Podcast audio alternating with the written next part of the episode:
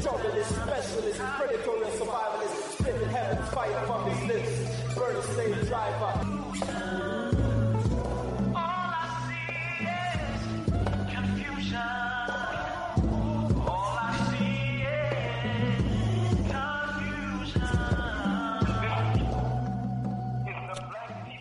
Welcome, listeners, to Time for an Awakening on Black Talk Radio Network, new media for the new millennia. This history and current events program from a cultural perspective. We find this program necessary because Hosea 4 6 states my people are destroyed for the lack of knowledge. But we as a people will turn this around. Proverbs 4 7 states wisdom is the principal thing, therefore get wisdom. All that getting, get an understanding. Again, welcome to the program this evening with your hosts, Brother Elliot and Brother Richard. The number to reach us to join the conversation this evening is 215 490 9832. That's 215 490 9832. We're streaming live at several locations. Time for anawakening.com is one. You can catch the live stream at that location. You can go to www.blacktalkradionetwork.com forward slash time for an awakening. Again, that's www.blacktalkradionetwork.com forward slash time for an awakening and catch the live stream playing there also. You can go to abibitumi.com. That's A-B-I-B-I-T-U-M-I.com forward slash time for an awakening to catch the live stream there or you can download the TuneIn Radio app to any of your devices. TuneIn is a free app. In that TuneIn search engine, just type in Time for an Awakening. There you'll see the icon, and you can stream the program live, even into your car if you had the Bluetooth capabilities or the auxiliary connection. Again, that's Time for an Awakening radio program with the live stream on the TuneIn app. Drop us an email at time for an awakening at gmail.com. Again, that's time for an awakening at gmail.com Time for an Awakening also has a fan page on Facebook, and that Facebook search engine you can type in Time for an Awakening radio program. There you always see interesting content being posted daily by myself or Brother Richard. And do me a favor before you leave that page, just hit that like button. That's Time for an Awakening radio program. At the fan page on Facebook, and Time for an Awakening media is also there. Always full of the latest podcasts of the various programs on Time for an Awakening, interesting articles that you can read, download at later times, and share with your friends. Also, check out that Time for an Awakening marketplace in our partnership with the Abibitumi. Always interesting things in the marketplace all the time. Various African language classes, classes on education, economics, social systems, health, and much, much more being taught by professors on both the continent and in the diaspora. So, again, make that one of your favorites. Put that in your address bar. That's timeforanawakening.com timeforanawakening.com will take you straight to Time for an Awakening Media. It's 8.07 here on this Friday edition of Time for an Awakening. That's Friday, February the 10th edition of Time for an Awakening. And we're in Freestyle Friday mode. Anything that's on your mind, you can give us a call. We'll talk about it. And you can do that by dialing 215-490-9832. That's 215-490-9832. 32. We'll be right back to get the program started after a brief word from our sponsors. Mr. Moderator, our distinguished guests, brothers and sisters, our friends and, and our enemies.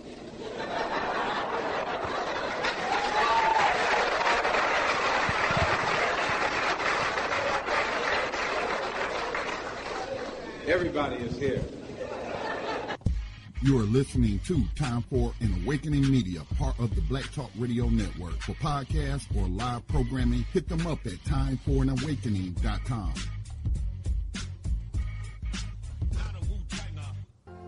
All Insurance Incorporated, an African American owned and operated insurance agency in business for over 20 years, located at 231 Southeastern Road in Glenside, PA, with other offices in Germantown and West Philadelphia. Call now for commercial insurance quotes, homeowners insurance quotes, automobile insurance quotes, notary and tax services, representing over 15 major A-rated insurance companies, offering a discount on all notary services if when you call in for a free quote. Call this number 215 215-885-2444. That number is 215-885-2444. 215-885-2444. All Insurance Incorporated.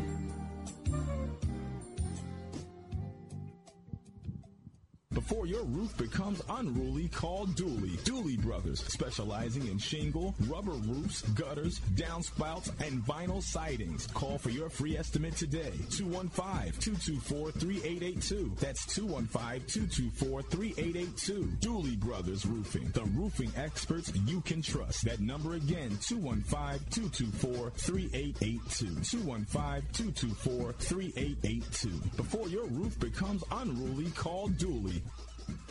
RG Electrical Inspections provides electrical inspections for realtors, licensed electricians, and homeowners. Licensed and insured underwriter, serving Philadelphia and surrounding area. Call today, 484-268-9837.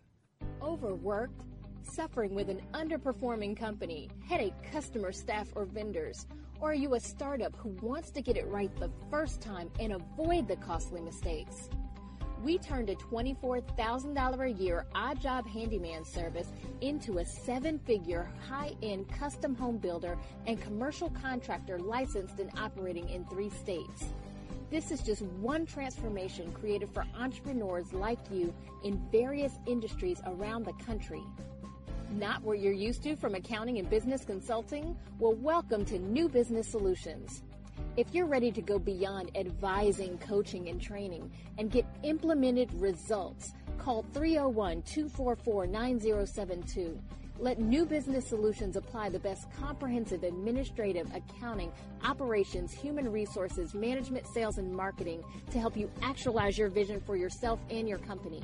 From anywhere nationally, call 301 244 9072. Spelled new as in numerous on your device right now. Book your free consultation at newbusinesssolutions.com. History is a clock that people use to tell their political and cultural time of day. It is also a compass that people use to find themselves on the map of human geography. History tells of people where they have been and what they have been, where they are and what they are. Most important, history tells a people where they still must go, what they still must be. The relationship of history to the people is the same as the relationship of a mother to her child. From antiquity to the present, our people need to develop a new paradigm. It's time for an awakening with your host, Brother Elliot. Sundays, 7 p.m., Fridays at 8 p.m. For podcasting or live program scheduling, hit us up at Time for an Awakening at gmail.com. Welcome back to Time for an Awakening. It's 812 on this Friday, uh, February 10th edition, of Time for an Awakening. Before we get started with our program this evening, I want to welcome in my co-host, Philadelphia activist and tour guide at the African American Museum here in Philadelphia at 7th and Arch Street. Brother Richard is with us. Brother Richard.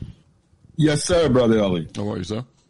Uh, I'm doing fine. Uh, you know, the temperature is um, favorable. The um, moment is um, interesting, and um, I'm just looking forward to how um, we develop this um, Freestyle Friday as far as a topic and discussion um, for this evening. Uh, Richard, um,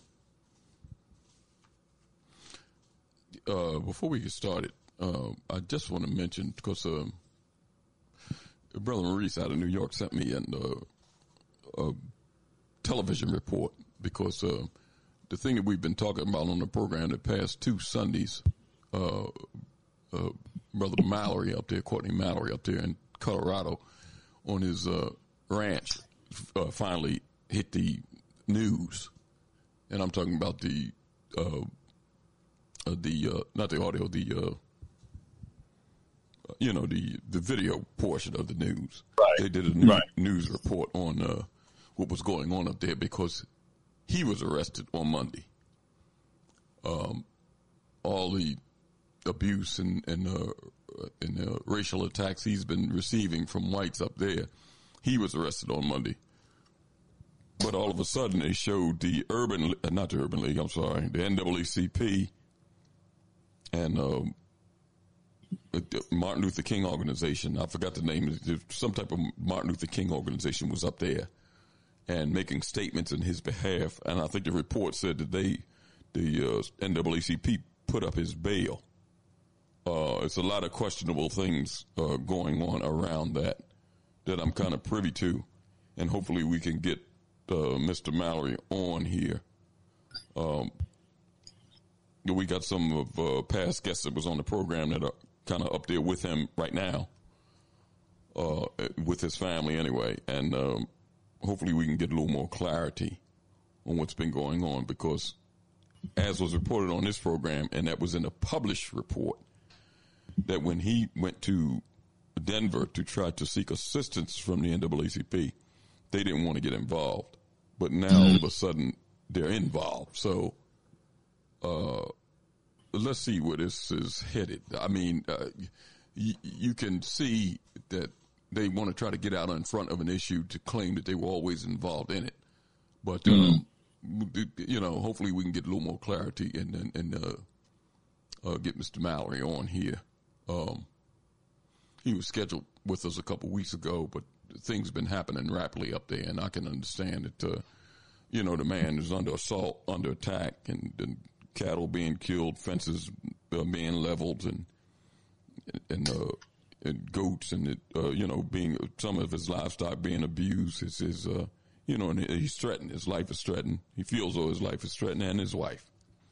Uh, she was in the published. Uh, she was in the uh, the video report that I saw in the news also, uh, talking about what's going on up there. I think they they did acknowledge that uh, it's been over 170 something reports to the sheriff up there about what's going on.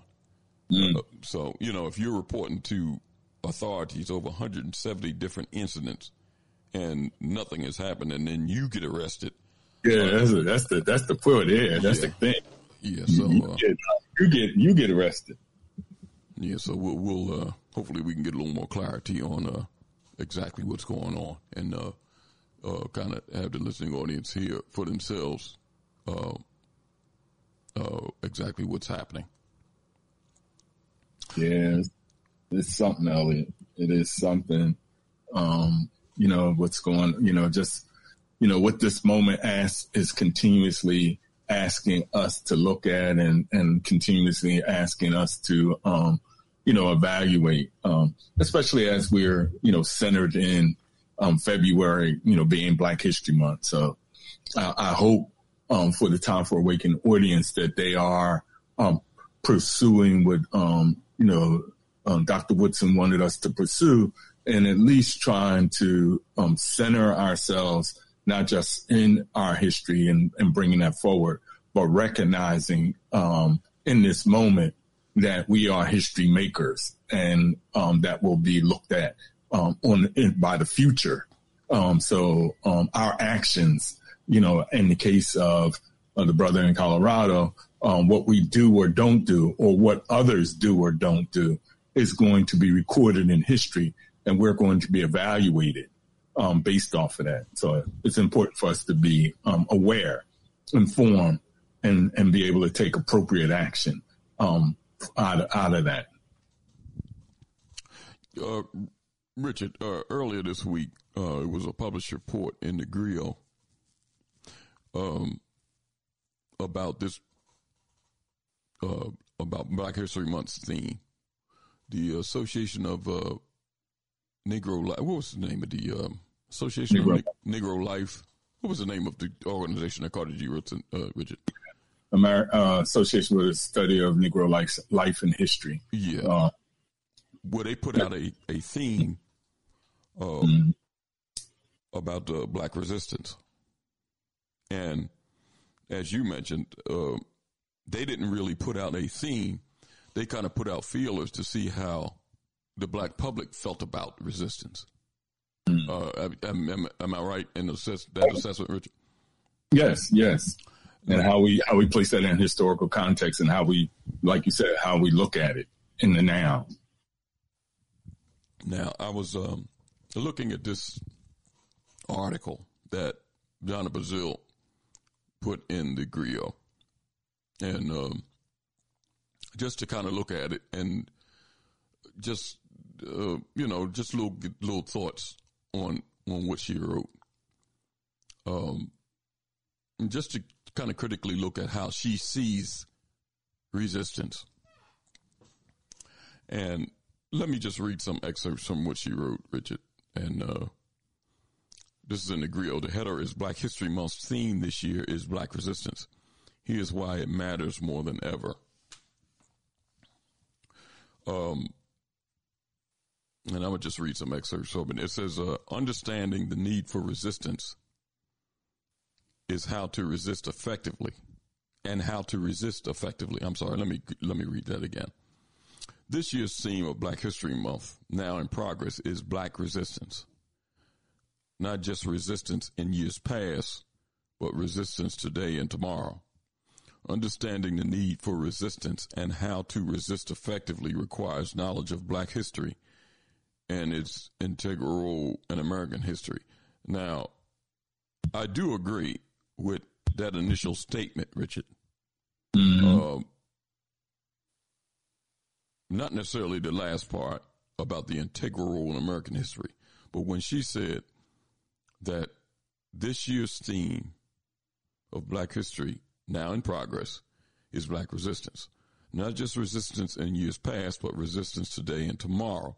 Understanding the need for resistance and how to resist effectively requires knowledge of black history. I agree 100% with that statement. Mm-hmm. Yep. And not, not only our history, and I'm not talking about just history in the United States. Our people just didn't pop on the scene when our ancestors was forced over here in enslavement. You have to get a full picture of our history and culture. That, that that's that that's almost like a, a, a, a air and human body. They go together, as far as I'm concerned. But you have to have a a history also of the enslavers.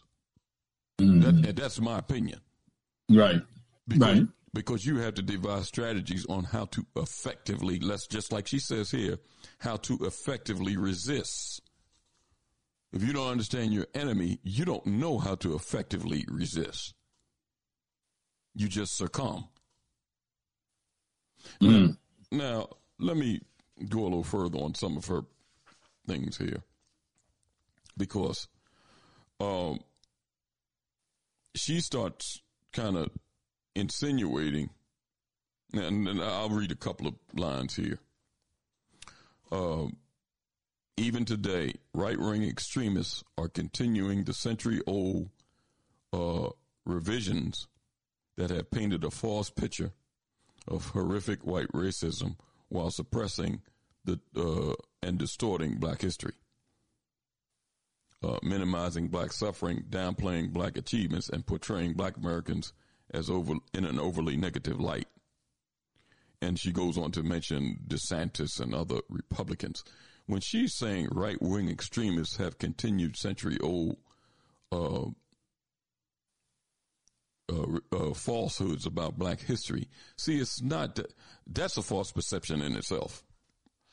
It's not mm. right wing ex- extremists.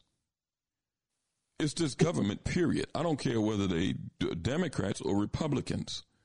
This stuff has been perpetrated by Europeans in government since this nation was started, or even before it became a nation. So it's not just white wing, right wing extremists. They might be the ones that's really vocal now, but their brothers on the other side of the aisle feel generally the same way. They might not express it as you hear some of the others express it. The Trumps, the uh, uh, the, that woman in Georgia, I forgot her name. It escapes me right now.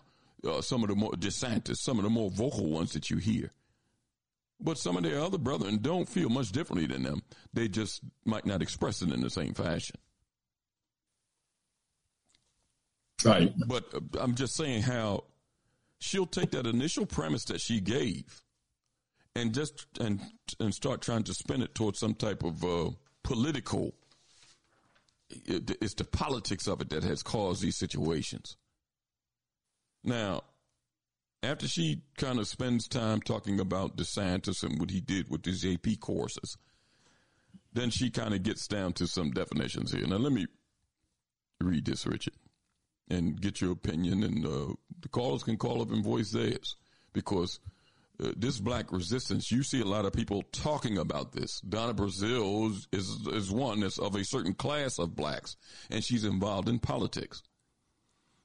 And after uh, uh, uh she lost her position in the Democratic Party, uh, she went over to Fox News and was she was playing both sides of the fence. Mm-hmm. You know, now she's back on this side of the fence when you talk about Democrats. So she's kind of a political analyst for hire, so to speak. Entrepreneur. Yeah, oh, okay, okay, yeah, political entrepreneur. But let me read what she states here. She says, "What exactly is black resistance?" That's a question. It says black resistance means working to eradicate the system, the systematic racism that has affected America's. Uh, excuse me. Let me let me go over that again. With our initial question, what exactly is black resistance? Black resistance means working to eradicate the systematic racism that has infected America since enslaved Africans were brought here some 400 years ago. It means working to open the door to the American dream wider so more blacks can, at last, achieve equality, equity, and inclusion. And justice long denied us. It means leaving no one behind so we can all thrive in a multiracial society. Now, Richard, let's look at that. Mm. Is that what black resistance means to the majority of our people? Should it mean just this? Look at what she's stating here. She said mm. black resistance means to eradicate the systematic racism that has infected America since enslaved Africans were brought here some 400 years ago. Now, mm-hmm. wait a minute. Richard, she's describing the workings of this government as some type of virus that has infected, like it's a separate entity, like it has infected, like it it it has caused harm to our people and has infected white society. Do you see mm-hmm. how she's describing this? Richard. Mm-hmm, mm-hmm, She's not mm-hmm. describing it like people have put this system in place. And it wasn't people that look like us. Now, people, now, if we look at it from 2023 and maybe some decades prior to this, you see that people that look like us have gotten involved in this and become partners almost. But this system wasn't put in place by people that look like us don't keep describing this system as some type of separate monster that needs to be defeated. Mm. I mean, that's that's what I get. How are you seeing how she describing this, Richard?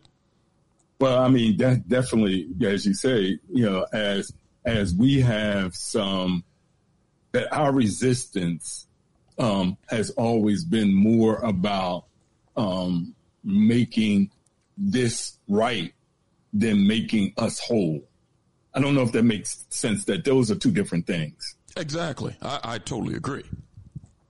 You know, and and that's where a lot of the confusion goes um, when we look over how we have defined re- um, black resistance and how the others have defined. You had said we we not only need we need to also look at the, I'm gonna call it the opposition. Some call it white supremacy, white hegemony, how they define how we should resist and therefore the outcome compared to how we define how we should exist and the outcome. And the outcome is primarily about us. Yes, others will be affected, but it's primarily about us because of the how we are in this system if that makes sense. Uh, yes, I, I, agree that it, it's really about how we're going to deal with this as a people. Right. Because other people have this system that she's talking about has been created by people that don't look like us. Right. And that their children are still here. Uh, you know, the, uh, you know, the right wing extremists, the systematic racism that has infected this country. You know, they're describing these things like they're separate entities. These are people that's doing this, and the same mm-hmm. people that started this this this this country that we're living in. So you can't separate the actions of a people from a people. You just can't. And the government is and how the government is designed as it relates to us. Yes. I mean, if if and and and I, am not, you know, the the part where she said to create this multi um multi what's that Racial multinational society. no multiracial it's, it's a strive to create a multiracial society that's black resistance is, yeah is striving to create a multiracial society now that might become an outcome exactly. but that, that isn't necessarily the intention. The intention is to be able to to to eradicate the harm that the system and the people who manage the system and the people who benefit from the system who are considered white that um, affects you know and you put an effect on us as a people who were brought into this. We weren't brought into the design. We weren't brought in to help to be a part partners in managing. And we weren't brought in to be, you know, we weren't brought in with the uh, uh, understanding that there was going to be some kumbaya between those ethnic groups who are classified as white in relationship to us. We weren't brought in, or we didn't come in, and we weren't brought in um, with those looking at from that perspective of our our state of being as a people and as a, a group. And I think I think we can validate that, as she said, um, when we, uh, you know, by the requirement of the knowledge of our own Black history. And I would just point people to um, Henry Highlands Garnet's address in 1843 in New York, in Buffalo, New York.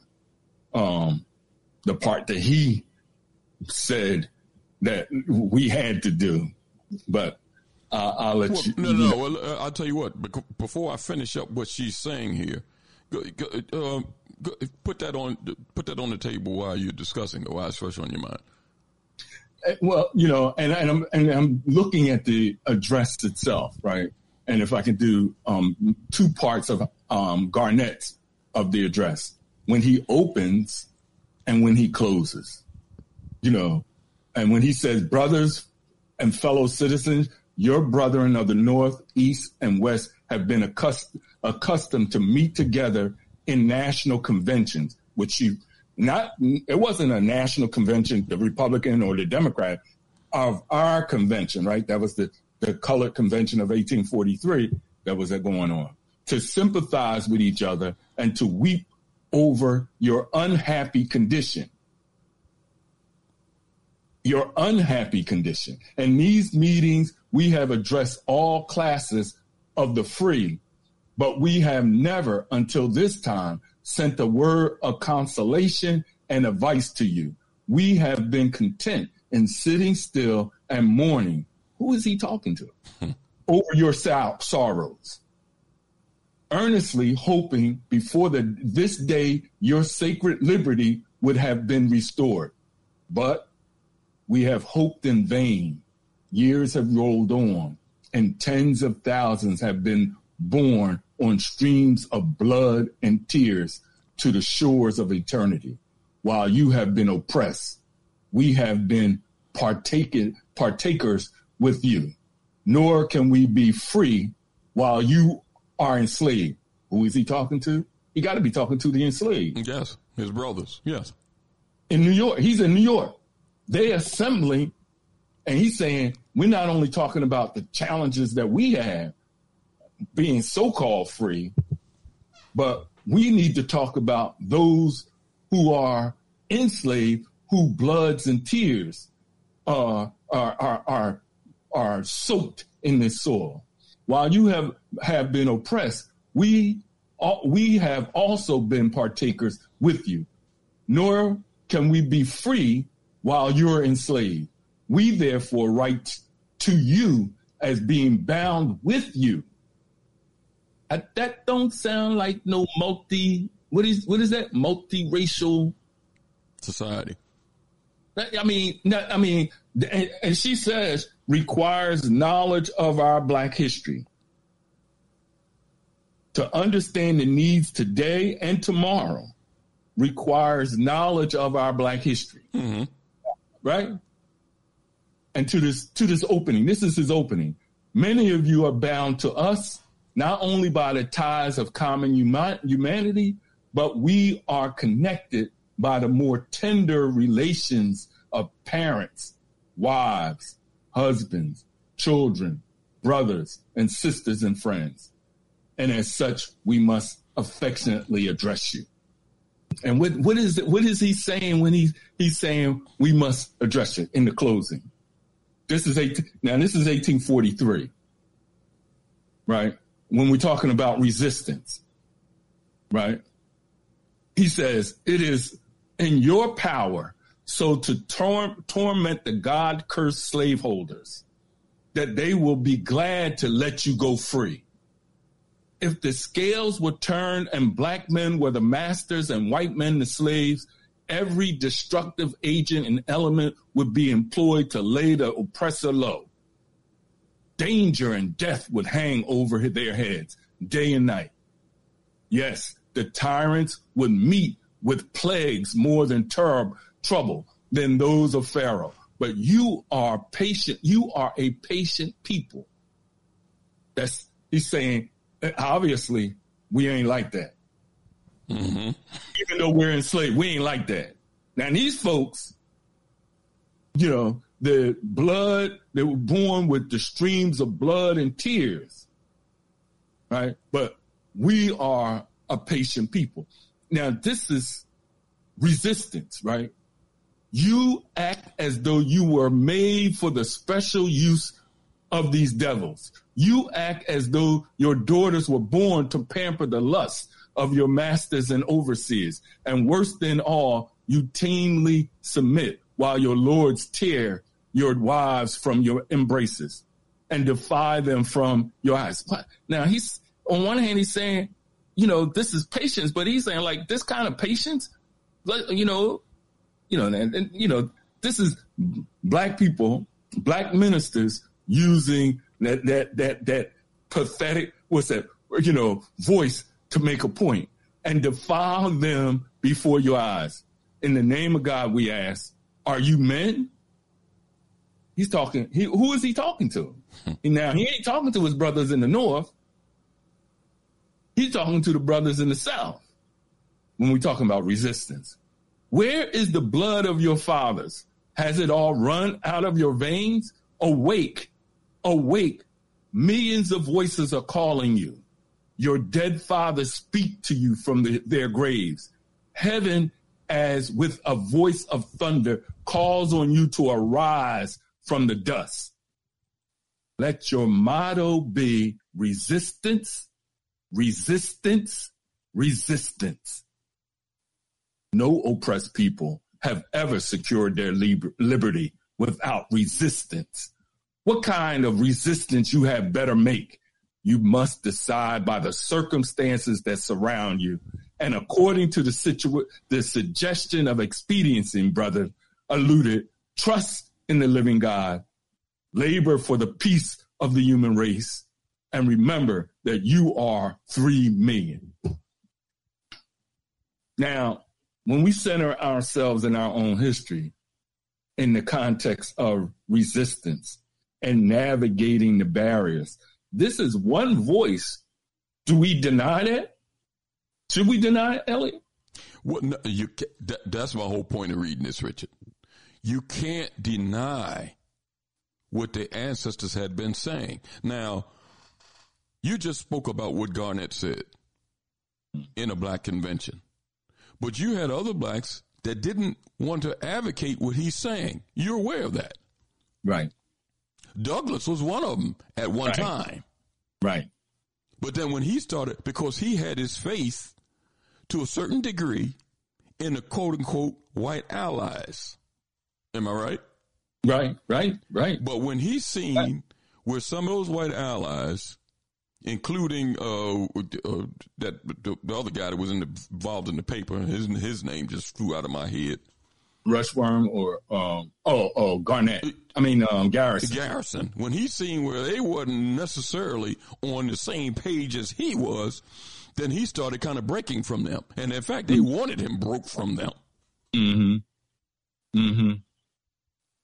Mm-hmm. So when you see that these men, how they define resistance, and you hear her explanation of resistance, but she say in the beginning that we got to be aware of black history. You can't, come on, you, you, you got to take our history in totality and discuss these things. That's what, the, that's what the issue, I keep saying that, Richard, and that might be my opinion.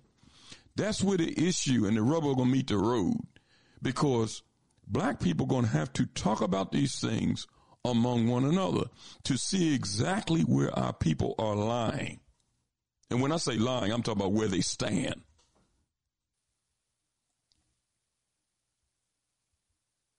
It doesn't matter to me how white people view it or where they stand.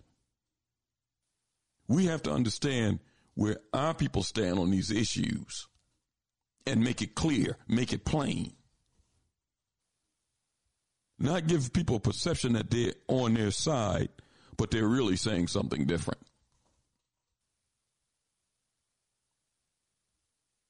Now, I'm glad that you threw that in there, Richard, uh, what Garnett was saying, and clearly defining now. Clearly defining his definition of resistance. Now, now let me, I want to go back to what she's saying here in reference to resistance because, um, and in fact, I'll go just for the sake of our listeners, I'll go back to what she's saying here in, res- in reference to resistance. What exactly is black resistance? Black resistance means working to eradicate the systematic racism that has infected America since enslaved Africans were brought here 400 years ago. It means working to open the door to the American dream so black people can at last achieve equality, equity, and inclusion, and justice long denied. It means leaving no one behind so we can all thrive in a multiracial society. Black resistance is a call for wiping out big disparities in income, family wealth, unemployment rate, education, home ownership, health disparities, career advancement, and other areas dividing black Americans from one another. From others, I'm sorry. It's a call for ending discrimination that has made far too many black Americans the victims of police brutality and killings that led to mass incarceration of black men. Black resistance also means demanding voting rights and participating in the political system and government as volunteers, staffers, candidates, elected officials. When we are denied our voting rights or fail to vote, many politicians ignore our needs. The ballot is our most powerful tool to change America for the better. No, uh, Richard. I mean, uh, I, I know you're following along. I didn't, you know, I don't see how black resistance has anything to do with changing America necessarily for the better. Maybe you can, maybe I'm wrong, off base. Maybe you can help me with that.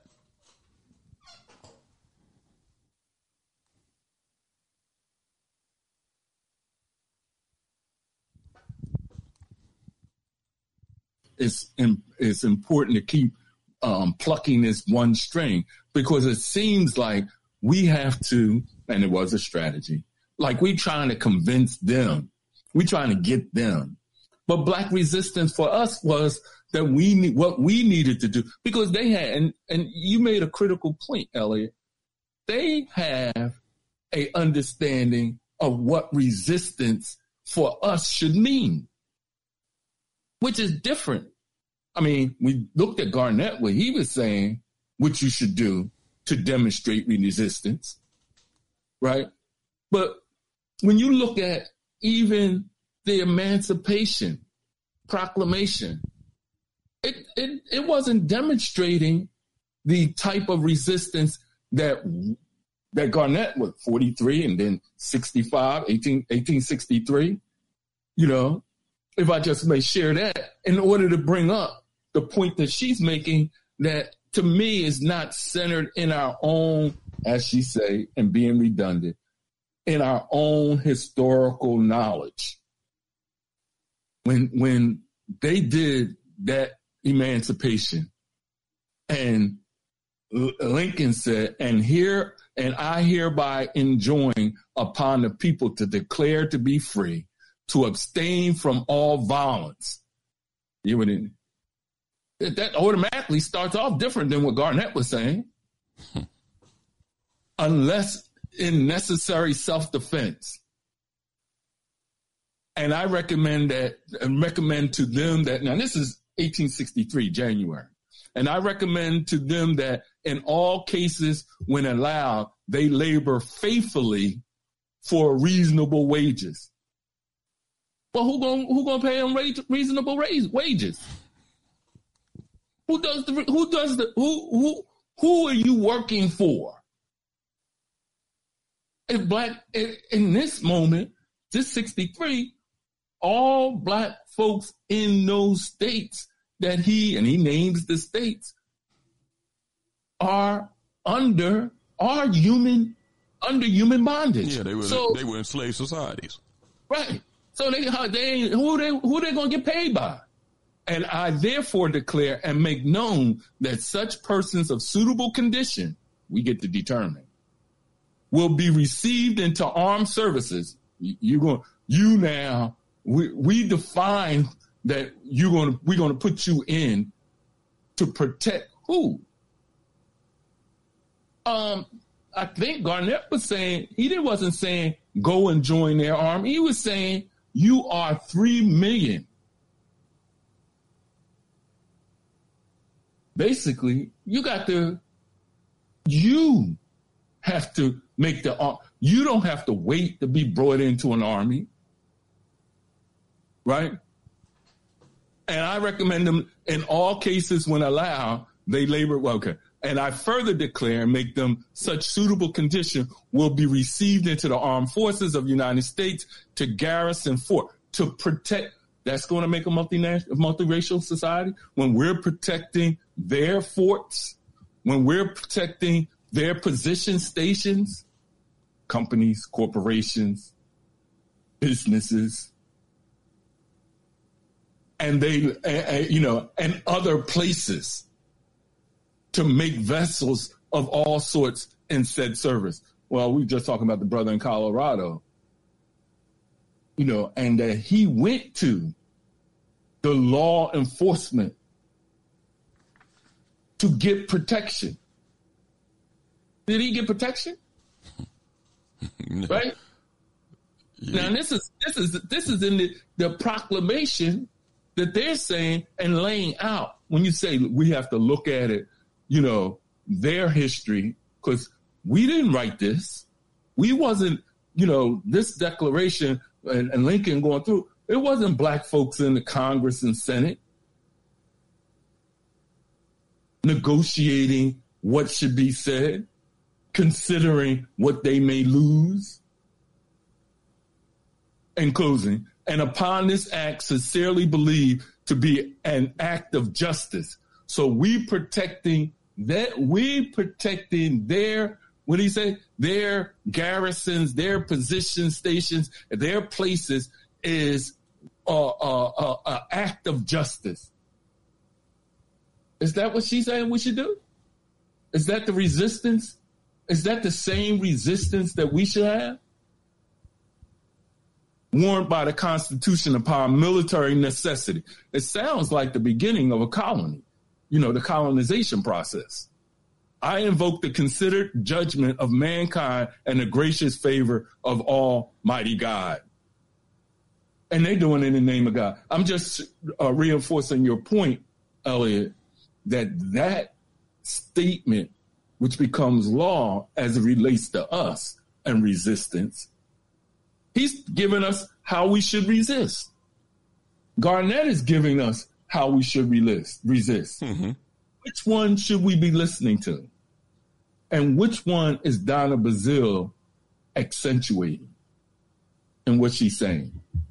Well, maybe she'll give you her answer in this next paragraph, Richard, because she's saying in her estimation in these first couple of paragraphs that I read what she considers black resistance. And you heard me what she defined it as. Now, look what she said that, that it's not. Black resistance is not a call for directing hatred at people of other races. The abolition of slavery and many advances of the civil rights era were achieved in partnership with allies from other races who are strongly committed. In some cases, uh, seeking justice for black Americans. Well, wait a minute, Richard. Hold it. Black resistance is not a call for directing hatred at people of other races. Uh, wait a minute. Why would you even bring that up? Mm-hmm. So you're saying that Garnett and others were talking about hating other people or just talking about rallying black folks to do what they needed to do? Mm-hmm. What does that have to do with hatred? When we discuss these things on this program and point out the inequity, inequities of this society that have been perpetrated on our people by Europeans with the help of other blacks, who, I mean, is that saying that you hate whites? Or you pointing out what they have done to not only our people here, but listen, before our people were brought to these shores in mass enslaved, they abused the Native Americans that was here and committed genocide. So when you point that, I mean, what? That's just the reality of the situation. They did the same thing in Mexico. You had Aztecs and all that, but those some of them people was completely wiped out. Right. The inhabitants, the native inhabitants of all of those Caribbean islands, almost completely eradicated. Some native populations of, of South America almost completely eradicated. All you got to do is look at history. It says it clearly. That's not a made up history. Those are historical facts. So, I mean, if you voice those things, you're advocating hating Europeans. According to Donna Brazile, you shouldn't be speaking these things. Their black resistance is not about directing hatred to other races. Now she's saying other races.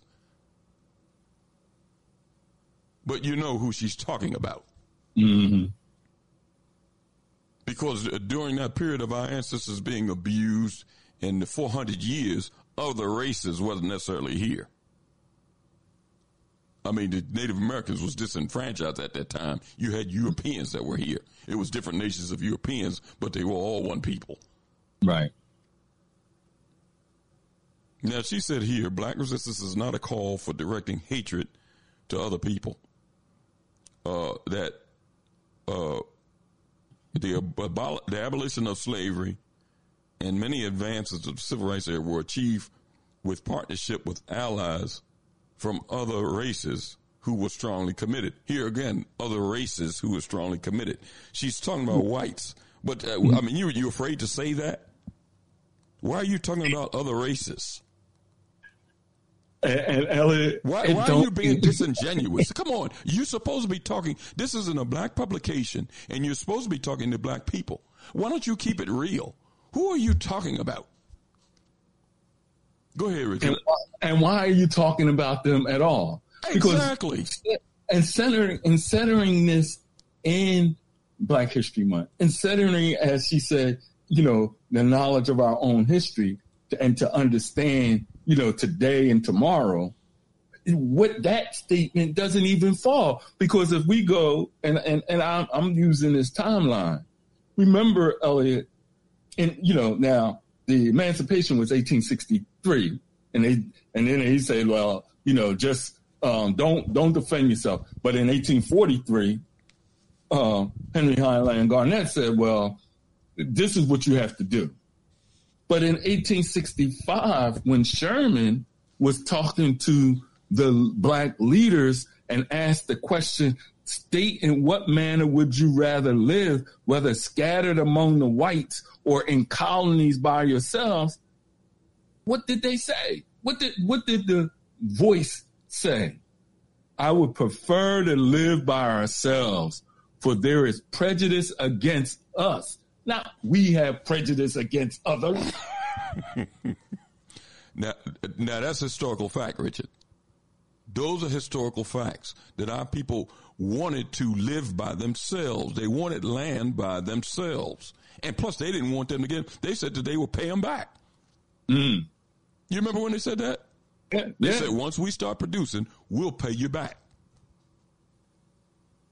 and, and say and, and in that in that is saying you know prejudice is, is against us in the south that will take care will take years to get over.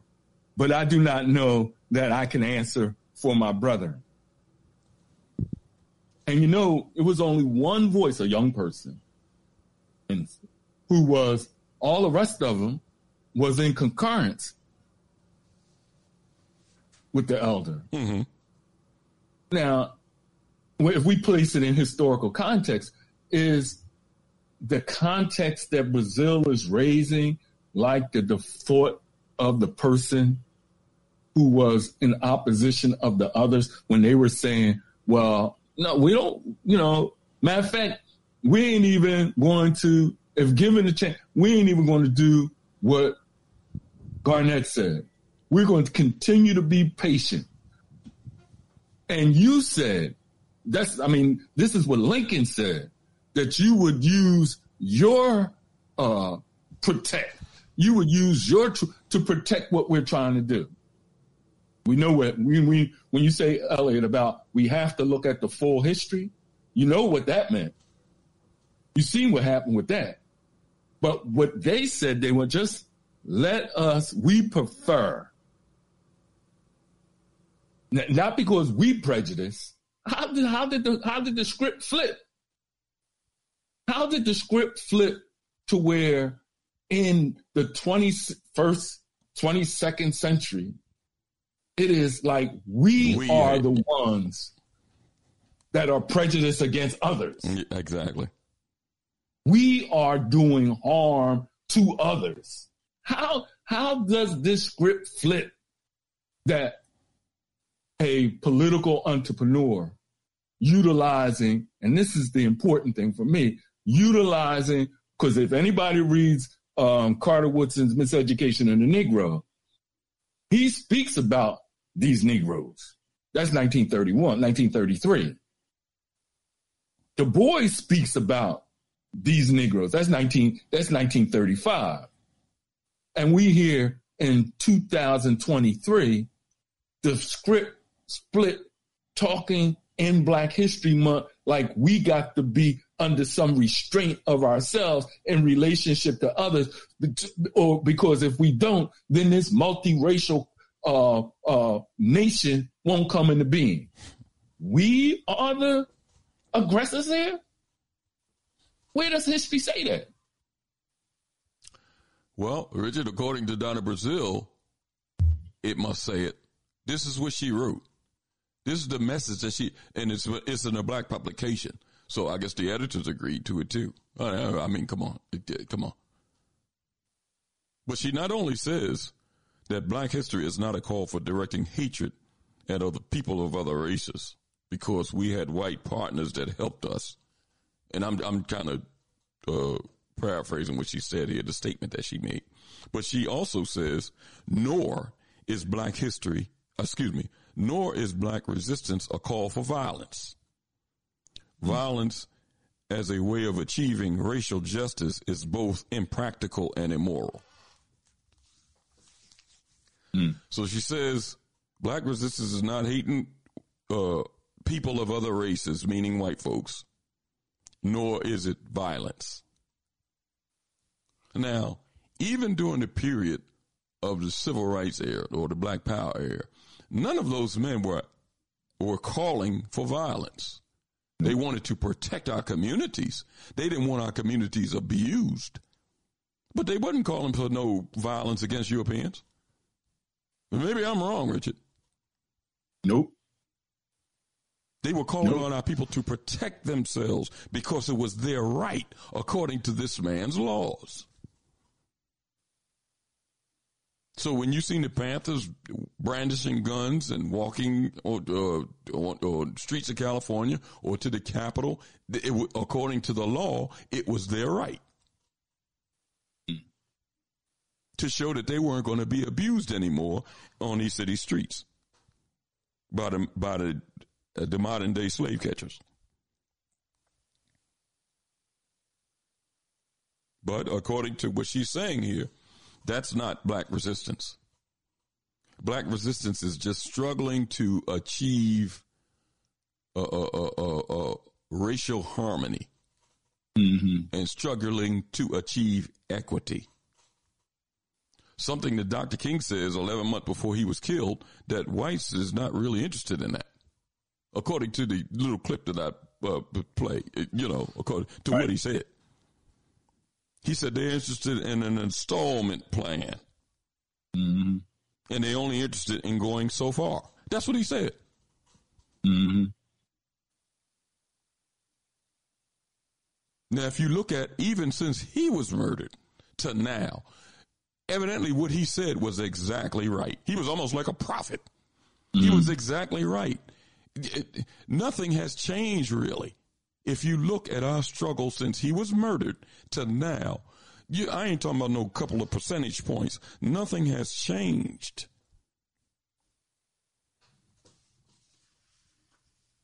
you know, the dichotomy of this, you know, is as you say, nothing has changed, and this and this and how things are, you know, this is why, you know, in this moment of of the resistance to critical race theory, right?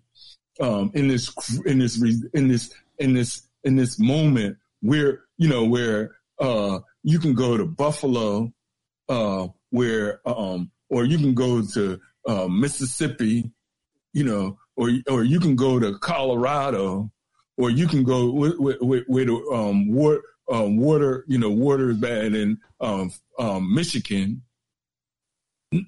Um, the onslaught, but then you can have this this jumbling because, and I want to, I, I just, you know, I'm I'm I'm I'm taking what you're saying, you know, and I'm looking at like we have to look at both histories, right? We have we have to look at it holistic. What we were saying historically that we should be looking at, and what they were saying, and they put it in law, like the Thirteenth Amendment. Neither slavery nor voluntary servitude, except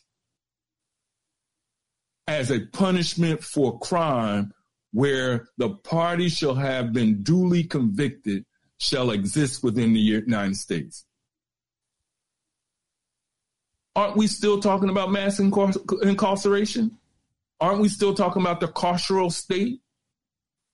Aren't we still talking about how they they are created the structure where they can be able to say, and they don't say white children by the third or fourth grade, we can see where they'll land.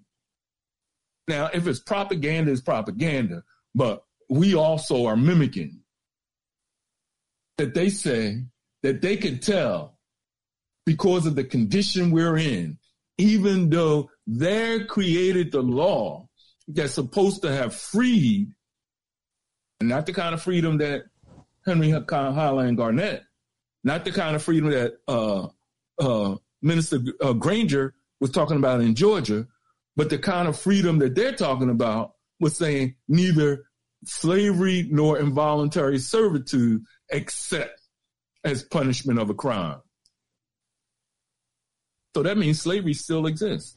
and there's no other people that I know of that has been classified in this country that has been classified as slaves, but those of African descent. I, I, am I uh, am I missing something, Ellie? No. No other people. I don't care how how uh, noble or barbaric those other people have been. None of them, as a population, came here under the category of a slave or enslaved person.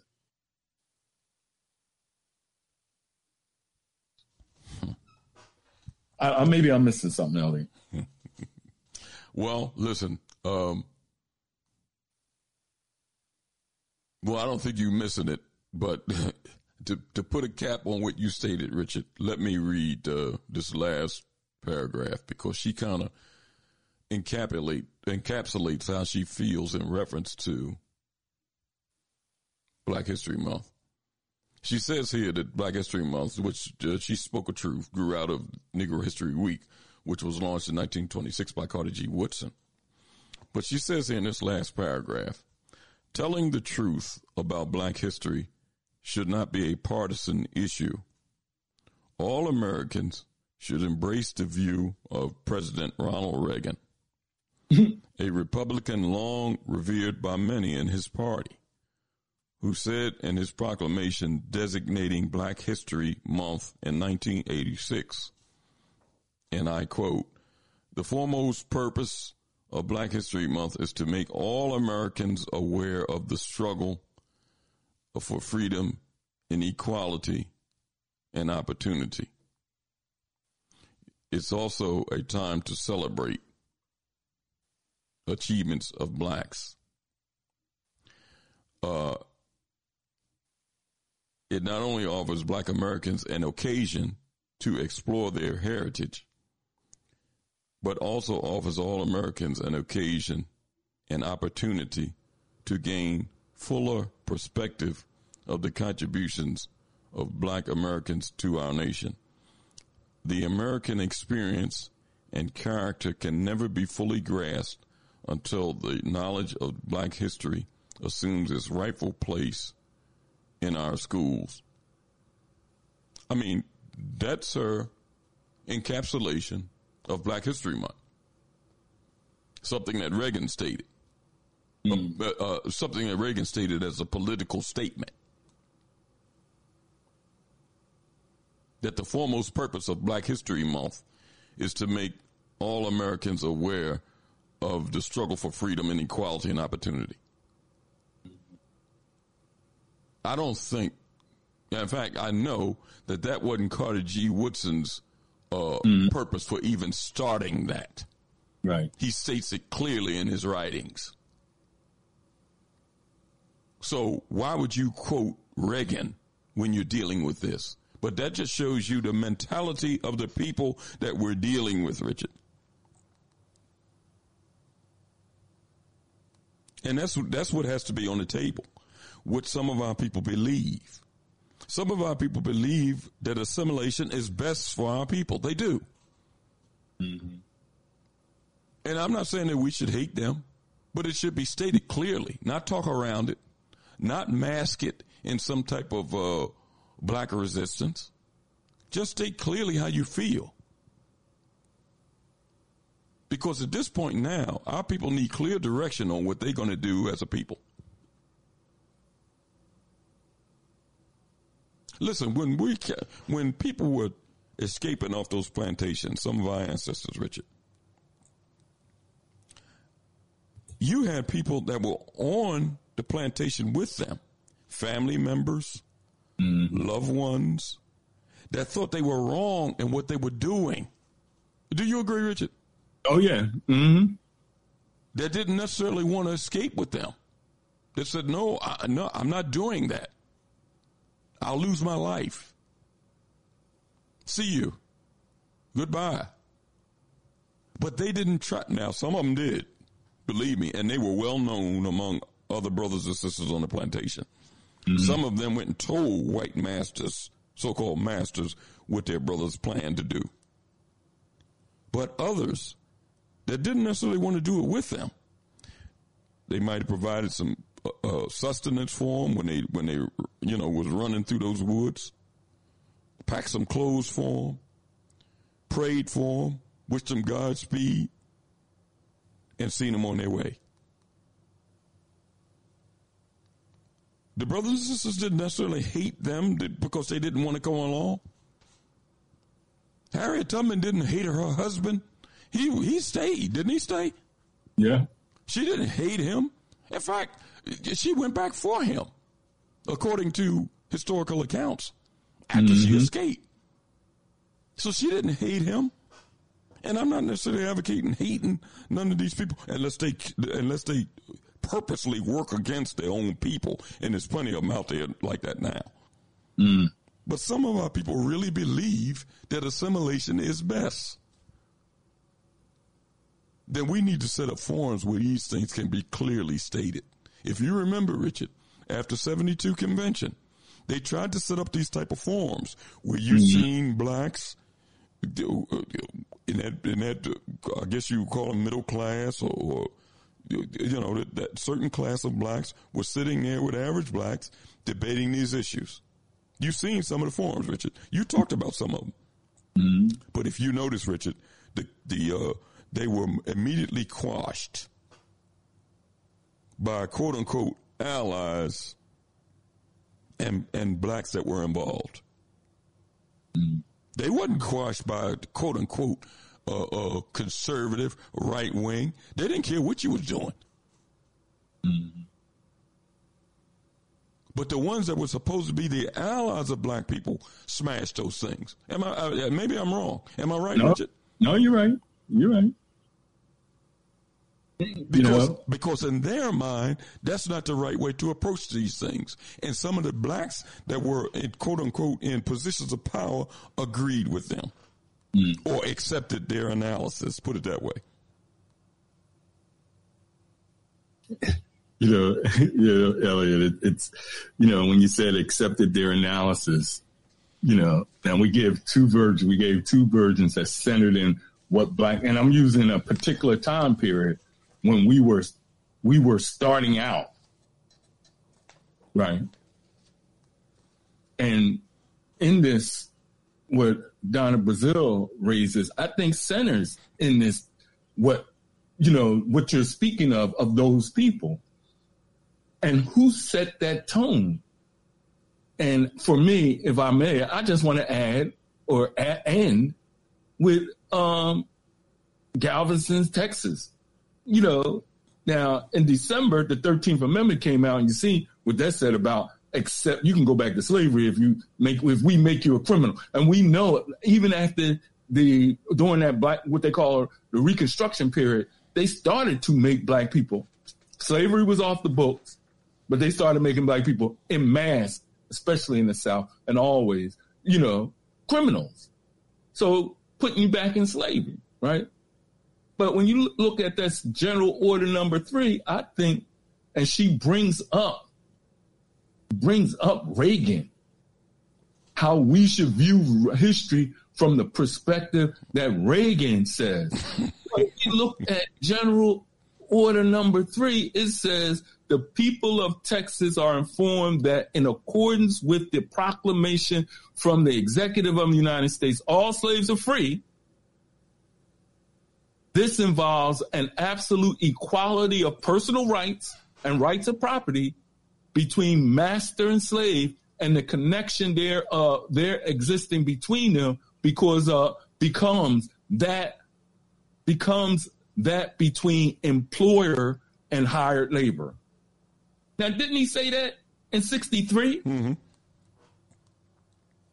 Didn't he didn't uh and now in 65, 1865, and then and here she's saying in 2023 that we bringing up Reagan that we should maintain the relationship as between labor and employer. Well, one thing about the employer, they don't need in this case because you free. We don't have we don't have to pay for you. Once we say, well, we ain't hiring then what? And and that's what happened after that. that's what happened after that.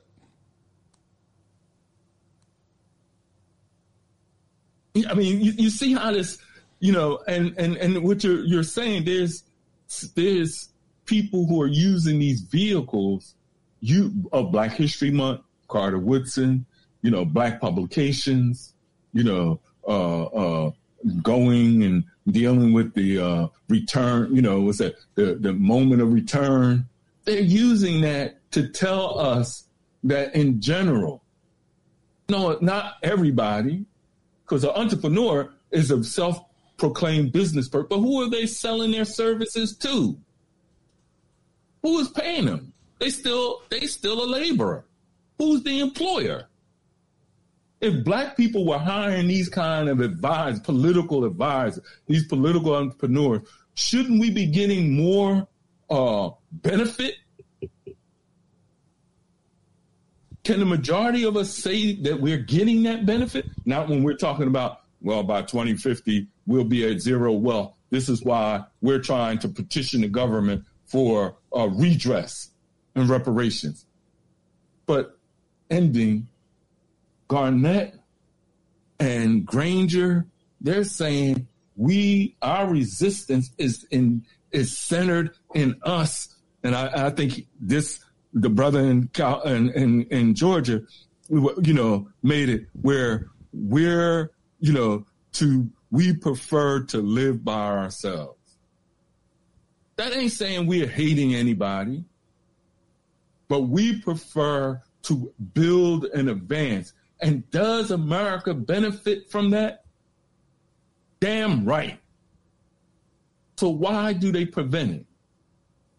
As you said, did, did, did the Panthers want, were they talking about going, creating an offensive against a white society, white people, or other ethnic groups?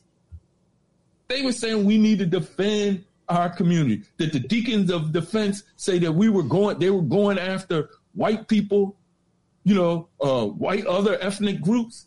They were saying they wanted to defend their community, their people who were being harmed.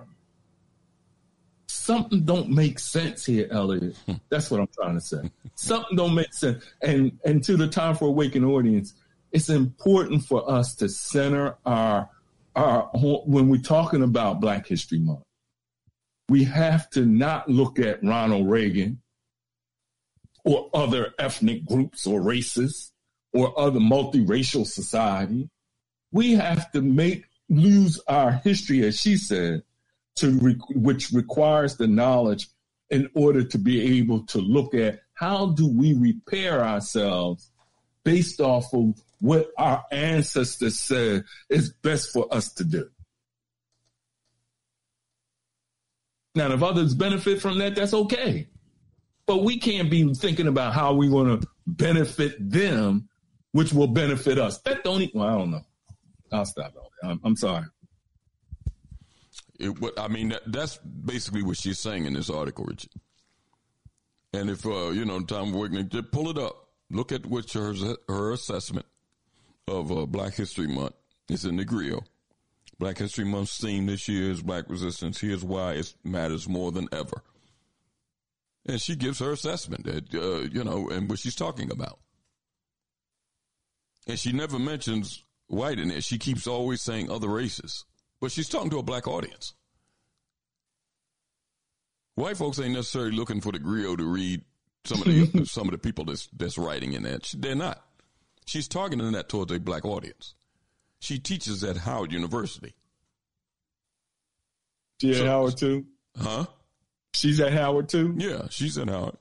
So they're trying to cultivate, it's a mindset that they're, they're, they're trying to cultivate among black youth. And we can't be asleep at the wheel when we see some blacks that are emerging that believe in this type of foolishness. Because they're not looking at the whole picture of our struggle here in totality. They're just eliminating uh, some of our ancestors' point of view and assessment of what they were dealing with.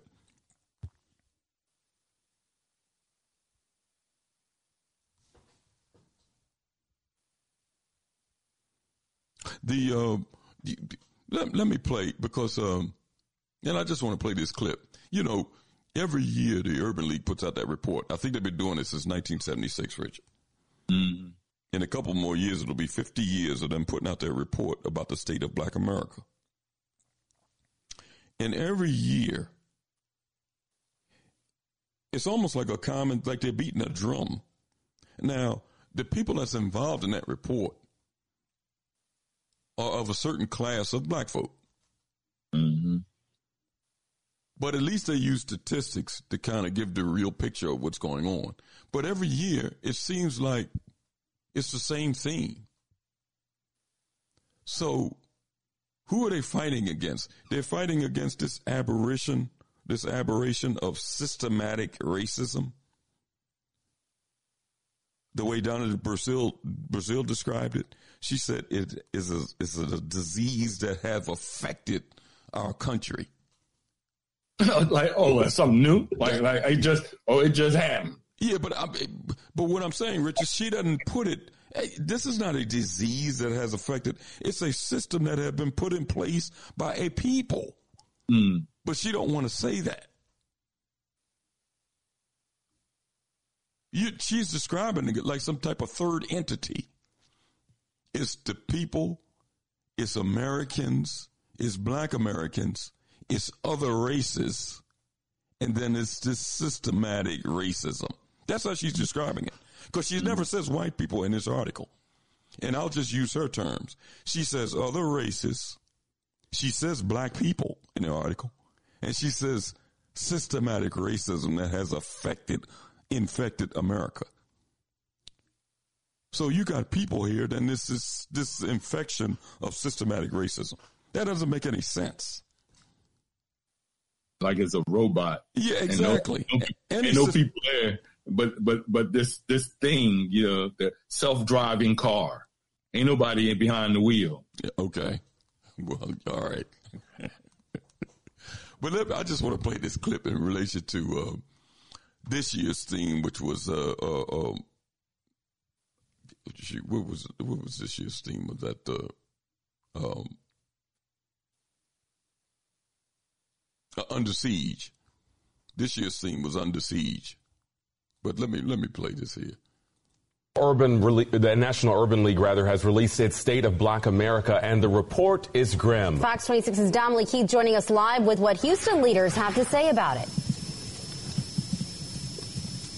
Yeah, the Urban League says it's been providing the state of black America for 46 years so that it can show research and data and not opinions and emotions regarding opportunities for African Americans. According to this year's report, inequality is changing slowly. Take a look at this figure from the latest National Urban League State of Black America report, which says even in 2022, blacks are only getting 74% of the American pie, meaning, for instance, blacks have a higher rate of incarceration, lower access to health care, job opportunities, and education. In all areas of education, we still lag behind our white counterparts, making sure that children have access to um, uh, pre-K and making sure that kids are reading at grade level by third grade. President of the Houston Area Urban League, Judson Robinson points out fair housing is also still a major issue. According to the report, black couples are twice as likely to be denied mortgage or home improvement loans. If you're not a homeowner, you cannot build wealth. So the more people that you keep out of the wealth cycle, then the more likely you are to create other cycles that are not good. The Urban League says the wealth disparity has gotten wider since the civil rights days, with the average black household income at less than $44,000 a year compared to just under 70,000 for whites. You all be treated uh, with the same degree of fairness to uh, reach the American dream. And when our policies don't reflect that, then our democracy is understood. Our democracy. The Urban League says systemic racism is so difficult to overcome because change is happening slowly, causing blacks to slip further behind. Now, the organization says it releases the report to present an accurate picture of what's occurring and so that solutions can be created. Reporting live, I'm Damali Keith, Fox 26 News. Now, Richard, she said the same thing about the systematic racism is hard to overcome. Mm and that these small percentages of quote unquote gains really isn't doing anything to help black people in the bigger picture. Mm-hmm. Now, that was the the audio. Let me read a couple of these things here uh, from uh, a report in six, 2016, which was the 40 year anniversary of them doing these reports. Uh, and it talked about uh, blacks living in poverty. In 1976, when the report was first done, national average 29% of blacks lived in poverty, uh, below poverty level. And it, and, in, in 2016, which was the 40 year anniversary, it says 27% now. Uh, 28% of blacks uh, was graduating high school in 1976. It said when the report was done in 2016, it was up to 30%. Mm. It says the only areas where African Americans are doing the same or worse is home ownership. It says in 1976, 43% of blacks uh, owned a home. In 2016, it had dropped to 43%. 43.7% owned in 76. It had dropped to 43% in 2016. And it talked about the people voting, black people voting. In 1976, it was 48.7%. In 2016, it had dropped to 39.7%.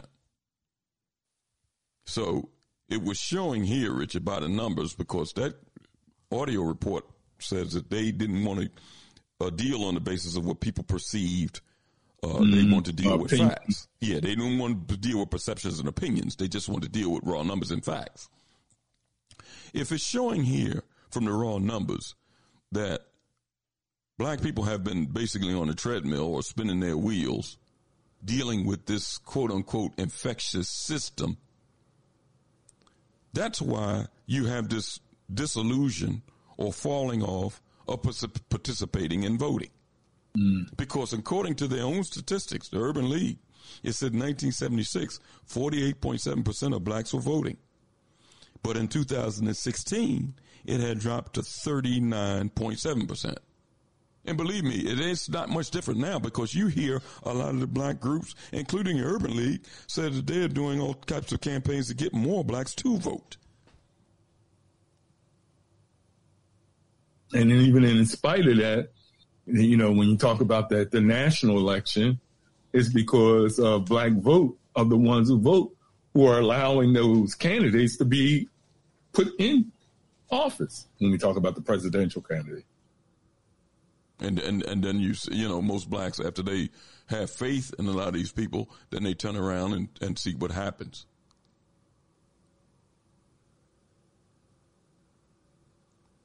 You know, I was reading the, uh, you know, that Moynihan report that came out in 65, Richard? Right. Now, Moynihan was, uh, he was some official in the Johnson cabinet. Right. But he went over later on and was working with Nixon. Mm-hmm. So he, you know, he, I, I, he was a Republican, Democrat, Dixiecrat, whatever. He was a an elected official, appointed official. I'm sorry and he wrote that Moynihan report uh, that led to the Kerner.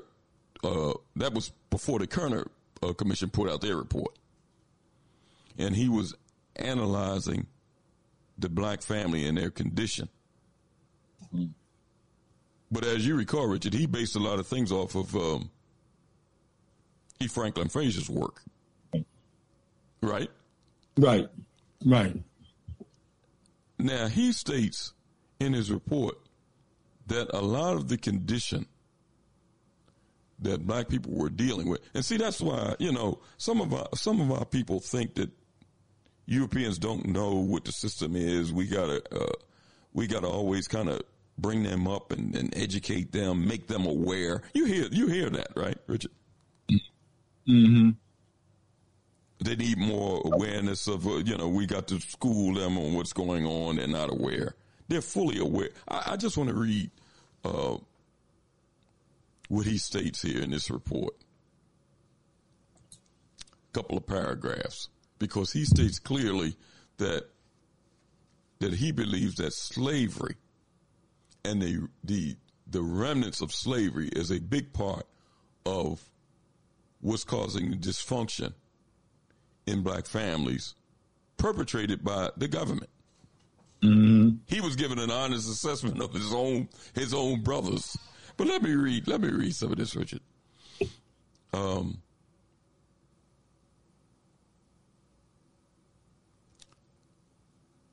within the family, each new generation of young males learns the appropriate nurture, nurturing behavior and superimpose upon their biological maleness. And they learn this uh, at the parental role. When the family breaks down, as it did under slavery, under certain forms of indentured labor and serfdom, in periods of extreme social unrest during wars, revolutions, famine, epidemics, or in periods of abrupt transition from one type of economy to another, this delicate line of transmission is broken. Men may flounder badly in these periods, during which the primary unit may again become mother and child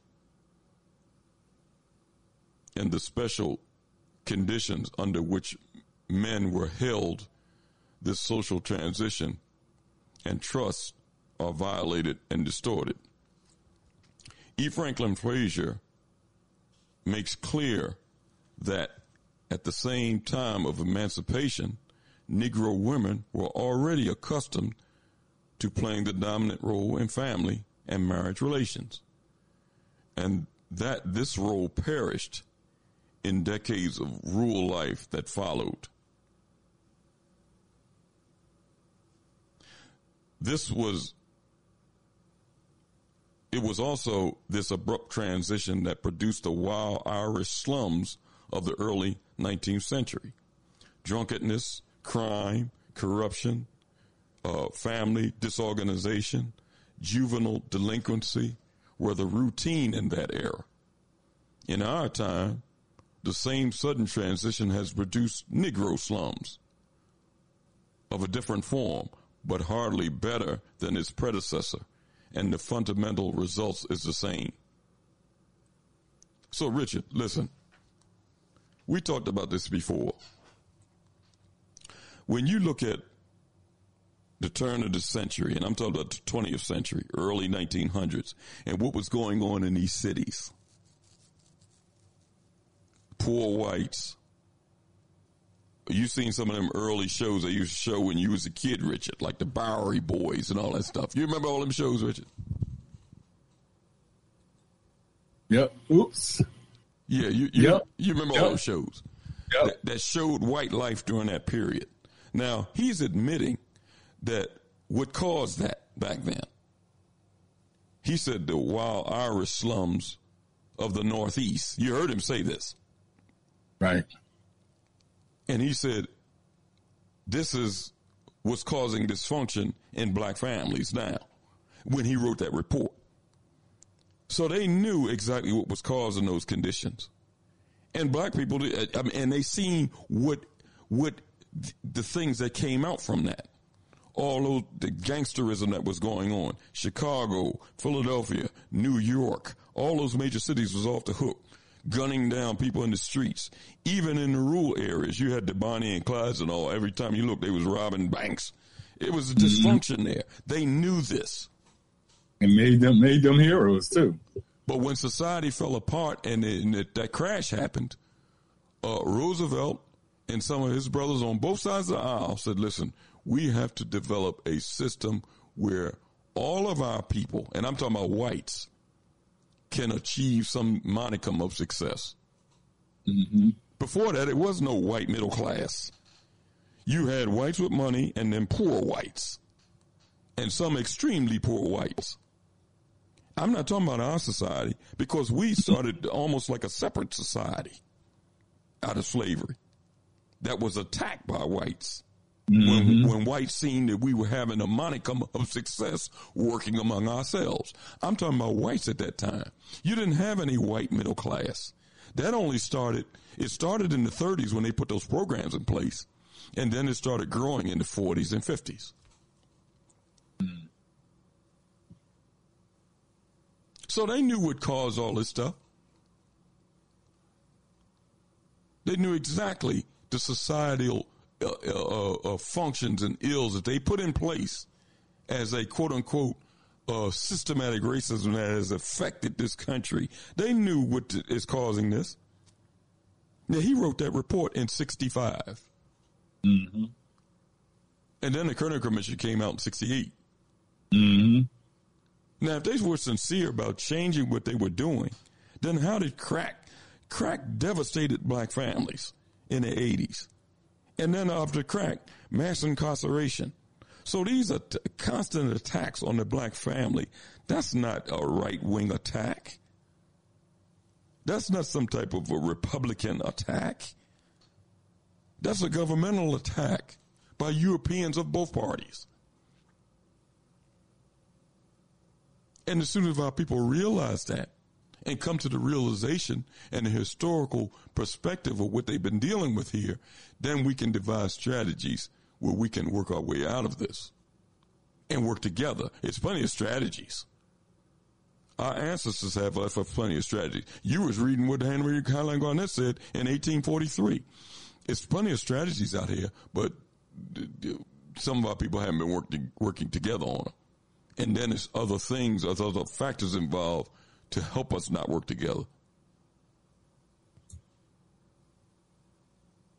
And and and and those other things, Elliot, in my mind. I mean, and I know I um it's it's not based it's not based in just opinion, as you say, because what Donna Brazile and them are raising and what the Urban League is observing is a strategy that they they decided.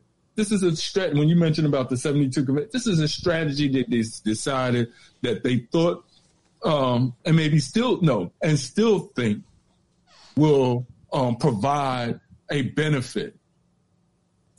Right?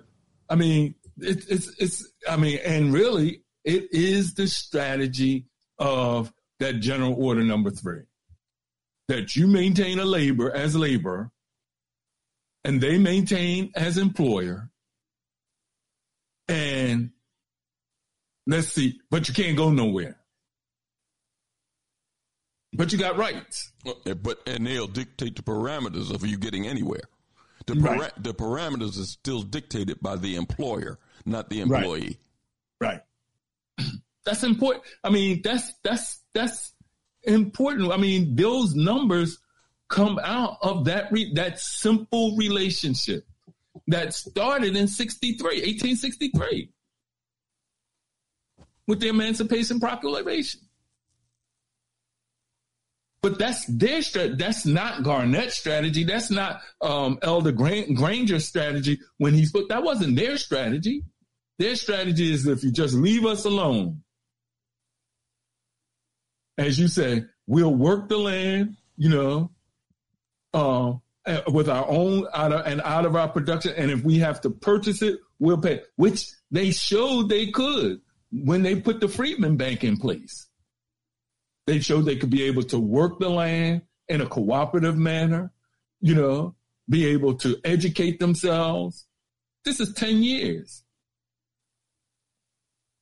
And I say they because the strategy that brought on after 35, after this period that you're talking about, that uh, that you know referencing, you know what what Moynihan is, you know, dealing with in the 30s, and then even then, again, Carter Woodson wrote The Miseducation. And if you go through those chapters, chapter one, two, three, and four, he's speaking about what this class of people is not doing who are becoming educators, business people, you know, and how they are moving away from 1935, Du Bois in a nation within an East. That's the strategy that we're saying, which is the same strategy as Mr. Granger was saying, which is the same strategy that that that um, um, Henry Highland Garnet was saying. That is not the strategy of Lincoln.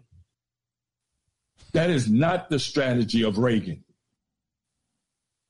But we hear it mouthed through the observation of the Urban League and the mouthing of Donna Brazile. A different strategy, the strategy of if you if we just be nice to other races and we maintain a labor employer relationship, which the only problem there is that the employers and, and, and as you said, she don't say that they're white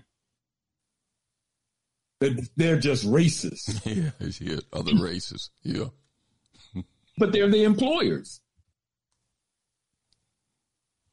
And it's the employers that create the number of 26, 27% unemployment.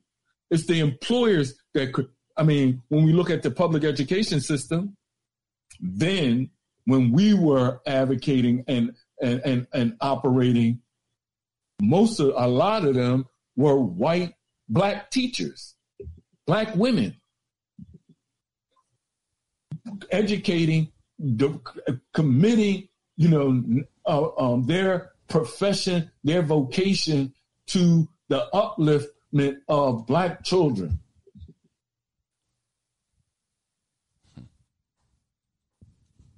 But look at what the education system is now. That's what they tell us, right?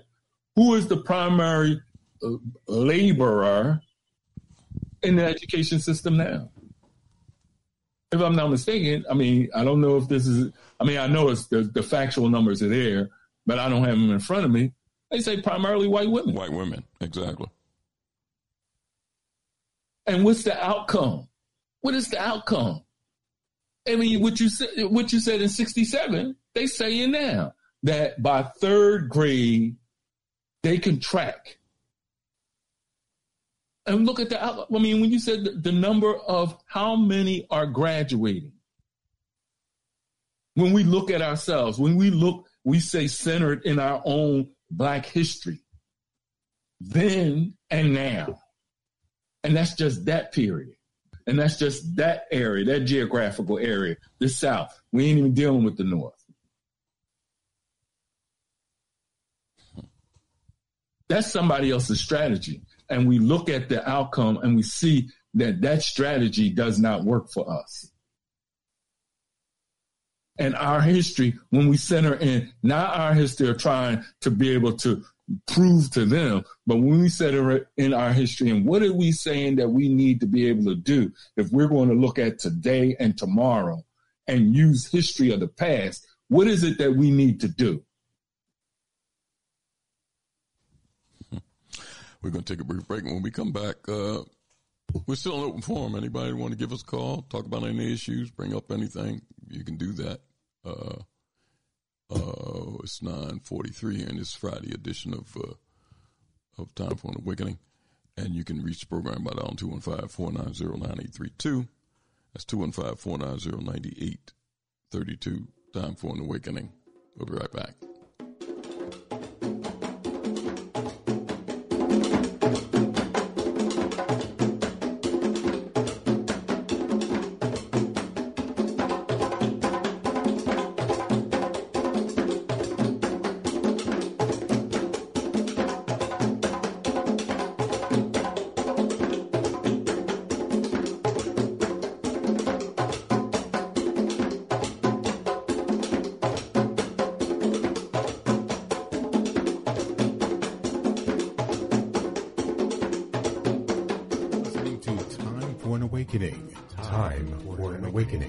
Host, Brother Elliot and Brother Richard on Time for an Awakening Media. part of the Black Talk Radio Network. For podcasting or live program scheduling, hit them up at timeforanawakening at gmail.com. All Insurance Incorporated, an African American owned and operated insurance agency and business for over 20 years, located at 231 Southeastern Road in Glenside, PA, with other offices in Germantown and West Philadelphia. Call now for commercial insurance quotes, homeowners insurance quotes, automobile insurance quotes, notary and tax services, representing over 15 major A-rated insurance companies, offering a discount on all notary services when you call in for a free quote. Call this number 215 215-885-2444. That number is 215-885-2444. 215-885-2444. All Insurance Incorporated. Electrical Inspections provides electrical inspections for realtors, licensed electricians, and homeowners. Licensed and insured underwriter, serving Philadelphia and surrounding area. Call today 484-268-9837. Escape the digital plantation. abibitumi.com, abibitumi.tv, abibitumitv.com, abibitumi.store are here for you. You are ready to be free of non-African social media. Don't run from danger, run to safety. Abibitumi.com is here for you. You are ready to be free of digital plantations to control your own products. Abibitumi.store is here for you. A B I B I T U M I. Black Power. A B I B I T U M I. The only word you need to know to join your global Kometiu black family, to join your interconnected Kometiu black communities. Escape the digital plantation now. at bbtumi.com, at bbtumi.tv, at abibitumi.tv, at abibitumi.store. We are here for you. Escape the digital plantation. A new era, a new phase of the struggle, where we have moved from a struggle for decency, which characterized our struggle for 10 or 12 years, to a struggle for genuine equality.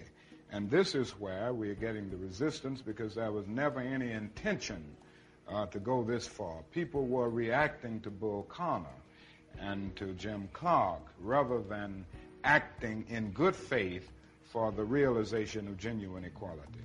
Do you think white people in this country, and I'm talking about non segregationists, people devoid or thinking they're devoid of racism, do you have any idea of what they want the Negro to be in America? I think the vast majority of white Americans uh, will go but so far. It's a kind of installment plan for equality, and uh, they are always looking for an excuse uh, to go but so far. and know that this problem needs to be solved and we can't keep relegating it to generation after generation because a few of us got a little money, a few of us got positions, a few of us have wealth while the masses of our people are going steadily down. No one man can rise above the condition of his people. See, brother said responsibility. Is it is it that we should let them take responsibility to do for us or should we pool the knowledge that's at the table, the power that's in our community, the wealth that's in our community to change the harsh reality of black life in America. We have to do the job of fulfilling the black agenda. Whites are expert game players in their contests to maintain absolute power. One of their time honored gimmicks is to point to individual blacks who've achieved recognition. But look at Ralph Bunche. Think about Lena Horne or Marian Anderson. Look at Jackie Robinson. They made it as one of those who has made it. I would like to be thought of as an inspiration to our young, but I don't want them lied to. Name them for me. The examples of blacks who made it. for virtually everyone you name, I can give you a sorted piece of factual information on how they have been mistreated, humiliated. Not being able to fight back is a form of severe punishment. I come here tonight and plead with you. Believe in yourself and believe that you're somebody. As I said to a group last night, nobody else can do this for us. No document can do this for us.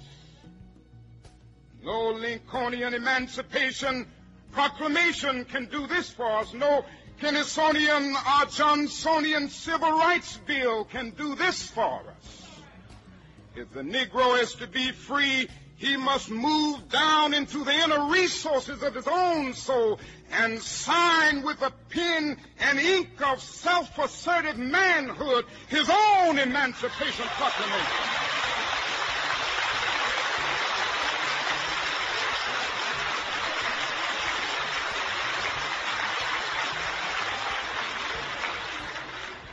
Don't let anybody take your manhood.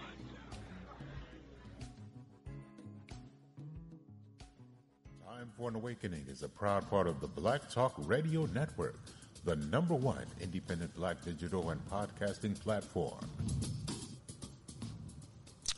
Welcome back. Uh, Time for an Awakening. It's 9.50 on this uh, Friday edition of Time for Awakening Freestyle Friday.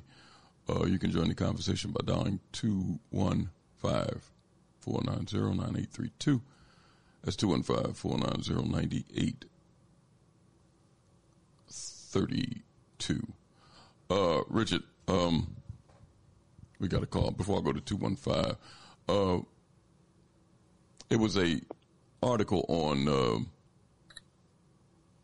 in Black Agenda Report, Richard, about the Memphis police chief the uh, the, uh, the, the woman that's the uh, the sister that's the police chief there in Memphis, Cerelyn Davis. Did you see that article, Richard? No, I, I I think I seen it, but I didn't read it. Let me let me. I'm gonna read a couple paragraphs from it. Um, it says the death of Tyre Nichols at the hands of Memphis police officers last month once again ignited outrage over the violent, militarized nature of U.S. law enforcement and placed scrutiny on police departments' bloated budgets. Among the objections to policing that are being reviewed are criticisms of the controversial series of training and engage and exchange, excuse me, trainings and in exchange programs for U.S. police in Israel.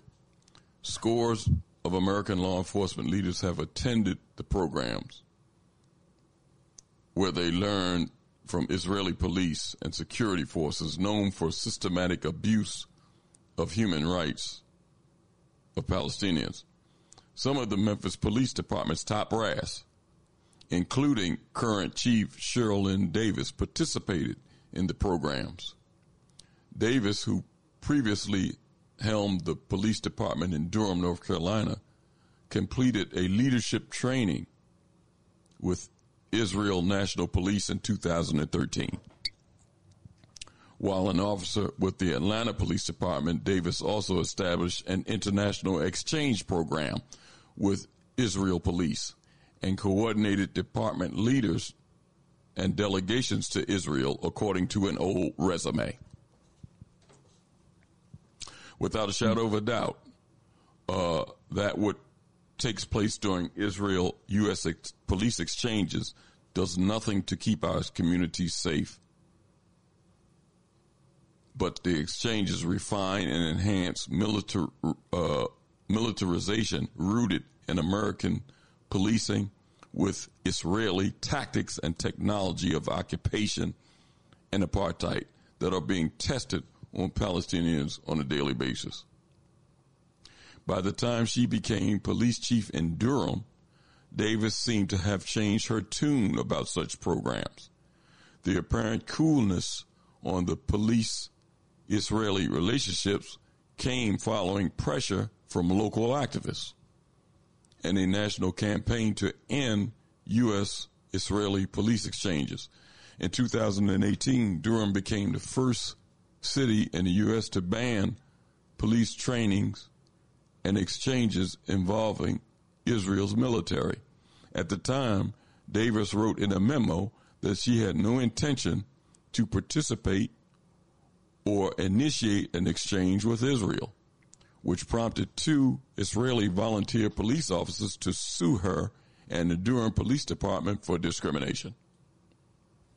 A spokesman for the Memphis Police Department did not immediately respond to requests to explain the chief's change of position on the engaging or the exchanges with Israel.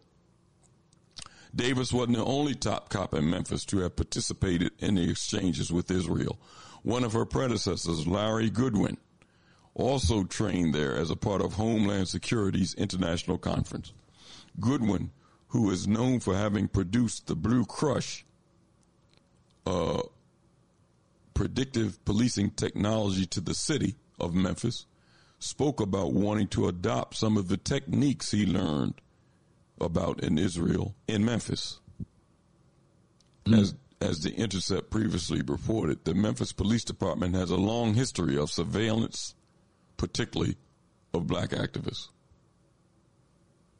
So I just wanted to share that, Richard. That uh, and this goes to what we were talking about. Uh, well, wait a minute. Let me read uh, one more. I'll read another paragraph. It says critics of the exchanges with Israel securities uh, forces point out the partnership allows a swap of some of the worst practices. It says during these training sessions in Israel, U.S. and Israel officials visit checkpoints, prisons, airports, sites of well documented human rights abuses, uh, says, uh, and participants witness real life examples of representative violence. Watching the Israeli military repress protests in occupied West Bank and joining Israeli police patrols in East Jerusalem and along with the militarized uh, fencing blockade of Gaza. Training, whether in Israel or at home, has done little to address the underlying problem of U.S. policing or to pre- prevent violent police killings like that of Nichols. So, uh, Richard, we see that again, the Black Agenda report is showing another side of these issues that our people need to know about. You know, when they see a lot of these chiefs and all, they see a black face, they don't know what has went on behind the scenes. They don't know the training that these people have received and, uh, mm. and, and then go into these cities and try to implement this stuff. They don't realize it. And then when they try to change their mind or speak out against it, what happens? Because they document here in this article that when she, after she learned these tactics, she implemented them in one job. She went to Atlanta and implemented training. You've seen that. But it says when she got to Durham and it was pressure from activists, that found out what she had participated in, she tried to disassociate herself from it. And that's when it says a lawsuit was put in against uh, her and the city of Durham by two exchange officers that were uh, from Israel. So I just want to share that article. Uh, uh, someone listening on this can read that and other articles on the Black Agenda Report uh, interesting article there, and there's a couple other articles that I put on the Time for Awakening site that was from here, from Black Agenda Report. That's very interesting. Let's go to uh, uh, uh well, uh, two, uh, let, let me go to 215. 215? 215. Good evening, Brother Elliot and Brother Richard. How y'all brothers doing tonight? Yes, sir. How you doing? I'm doing fine. All praise be to Allah. Brother Elliot, I'm surprised. You mean to tell me when they sued that sister, they didn't call her anti-Semitic. They didn't do that. I'm shocked, Elliot. I'm just really perplexed. Uh, like Malcolm said, I'm bamboozled. I'm perplexed. They didn't call her anti-Semitic.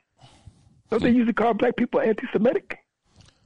Yeah, well, I mean, I didn't. It said that they were sued. They might have said it. They might have uh, did that, but uh, I didn't. You know, I didn't read that portion of it. You know, uh, part of is tongue in cheek because tongue in cheek, but you know damn well because we, we could almost figure out they called it that. You know, we might have not seen it. I'm almost sure they did. I was being facetious, of course. You know, but Ellie, I'm gonna the heart of what you saying. You and Brother Richard, y'all brothers having a good conversation tonight too. Richard, you making some good points, Brother Richard, about these political entrepreneurs, if you will. But yeah. You got a busy uh, schedule for you Sunday night. You got a lot to juggle, man. You go. I'm sure you'll probably be on, Lord willing. You'll be on you and Brother Richard Sunday night, and uh, of course you got the two black quarterbacks, so you get the Super Bowl. As if you know, you know, with time from the wake and so it's, it's going to be a busy night. And, I'm, and I know you, brother Ellie, you better juggle everything, man. You're just like a juggler. You better handle it and stuff like that. Keep it moving, as they say. But yeah, on this. Uh, on that sister, yeah, she, a, a lot of, uh, and I've been, and I got family down in the Durham, North Carolina area, Elliott and, and, and stuff, and I've just been talking to sisters and brothers, some of my family members as well as, you know, friends of us of like minds, and they and they and Ellis and your brother Richard would be surprised that a lot of people have not. I haven't heard one sister brother say anything positive about that sister, man. Everything I've been, has been negative. Matter of fact, I was talking to a brother today, and he don't have no particular love for her, man. He he blamed Tyrese Nichols primarily on her because of her, you know, her past and stuff like that, dealing with Israel and all this kind of stuff, you know. So she don't she don't get in a lot of high marks from from, from nobody. You know, usually have one person say, "Well, she get a sister chance or she okay," like they doing in Philly with Daniel Outlaw. But I haven't heard one sister brother. And since this whole thing broke with Tyre Nichols, brother Elliott and brother Richard, in the time from Wigan to it. like I said, I done talked to at least twenty something people that you know from either the that area down which was at then Durham and like I said Memphis and places like Atlanta. And I haven't heard one sister brother say anything positive about her, man. I mean, it just, it just I don't know. It don't look, it don't, it's not painting a pretty picture. If I can honestly say that, Ellen Richards, not painting a pretty picture of her, man. You know, but uh, now my whole thing, Elliot, to you and Brother Richard and Tom Friggin, listen audience, if you if you now you playing the clip by BlackAgendaReport.com, my question to you and Brother Richard is that why is not our black so-called black elected officials telling us about these black police chiefs and, and white police chiefs going over there to that Zionist criminal state of Israel, with learning those tactics to come back and be used on black and brown people here in America. Why they not point things out? Have have they got their uh, uh, uh marching orders to keep their damn mouth shut, Ellie Richards? Is that it? Why are they not saying anything? You you don't think they know about this? You don't think Gregory Mixing and Hakeem Jeffries and, and, and Dwight Evans and all them, you don't think they know about these Clyburn? You don't think they know about these things? Well, I mean, they get money from these organizations. You you heard Jeffries from his own mouth mention mm-hmm. to that uh, uh, American Jewish Coalition that he he's been rewarded by his. Uh, well, no, he didn't say rewarded. What did he say? He uh, he has benefited from his relationship with them. Mm-hmm. Mm-hmm. And uh, you know, we we spoke later on about how he's benefited because the, the money that he was has been given by both of those organizations has been well over five hundred thousand dollars. So mm-hmm. you know, there you go. And as far as Donna Brazile is concerned, Elliot, I'm not surprised about her because she's a, she's been a disgrace for a long time. I usually don't like to get on here and say anything about the negative about, but see, I, sometimes just can't hold back. You got to tell the truth. As those folks just say, you got to tell the truth and shame the devil. I mean, she's a disgrace, and she's been a disgrace for a long time. I thought the Negress would have got a so-called black black wake-up call back when she was campaigning for Al Gore when she was his campaign chair back in uh, 2000, and she got treated by the, by, I think the LAPD kind of like mistreated her. Didn't necessarily rough her up physically, but they kind of showed her the, the disrespect that they usually show black people. And she made the comment about how can they do this to me? I remember her exact words, brother Elliot and brother Richard. Donna Brazile's urged, like, how can they do this to me? Him campaigning for the for the former vice president, who's a who's a heartbeat away from the White House. You know, this is just blatant racism. And I'm saying myself, like like those racist bigots out there care about you working for the former vice president and now presidential candidate, like they give a damn about that. They don't mean nothing to them devils out there. But she was, but she had like some kind of a, like she was shocked about that, you know. But I guess that didn't wake up and stuff. And then, of course, you remember, I don't know if you remember, Brother Elliot and Richard, that a few years ago, because she'd been nothing but a lackey and a flunky and a, and, and, and a soothsayer for the Democrat Party when they pretty much had uh, kind of like shunned her a little bit. I forgot.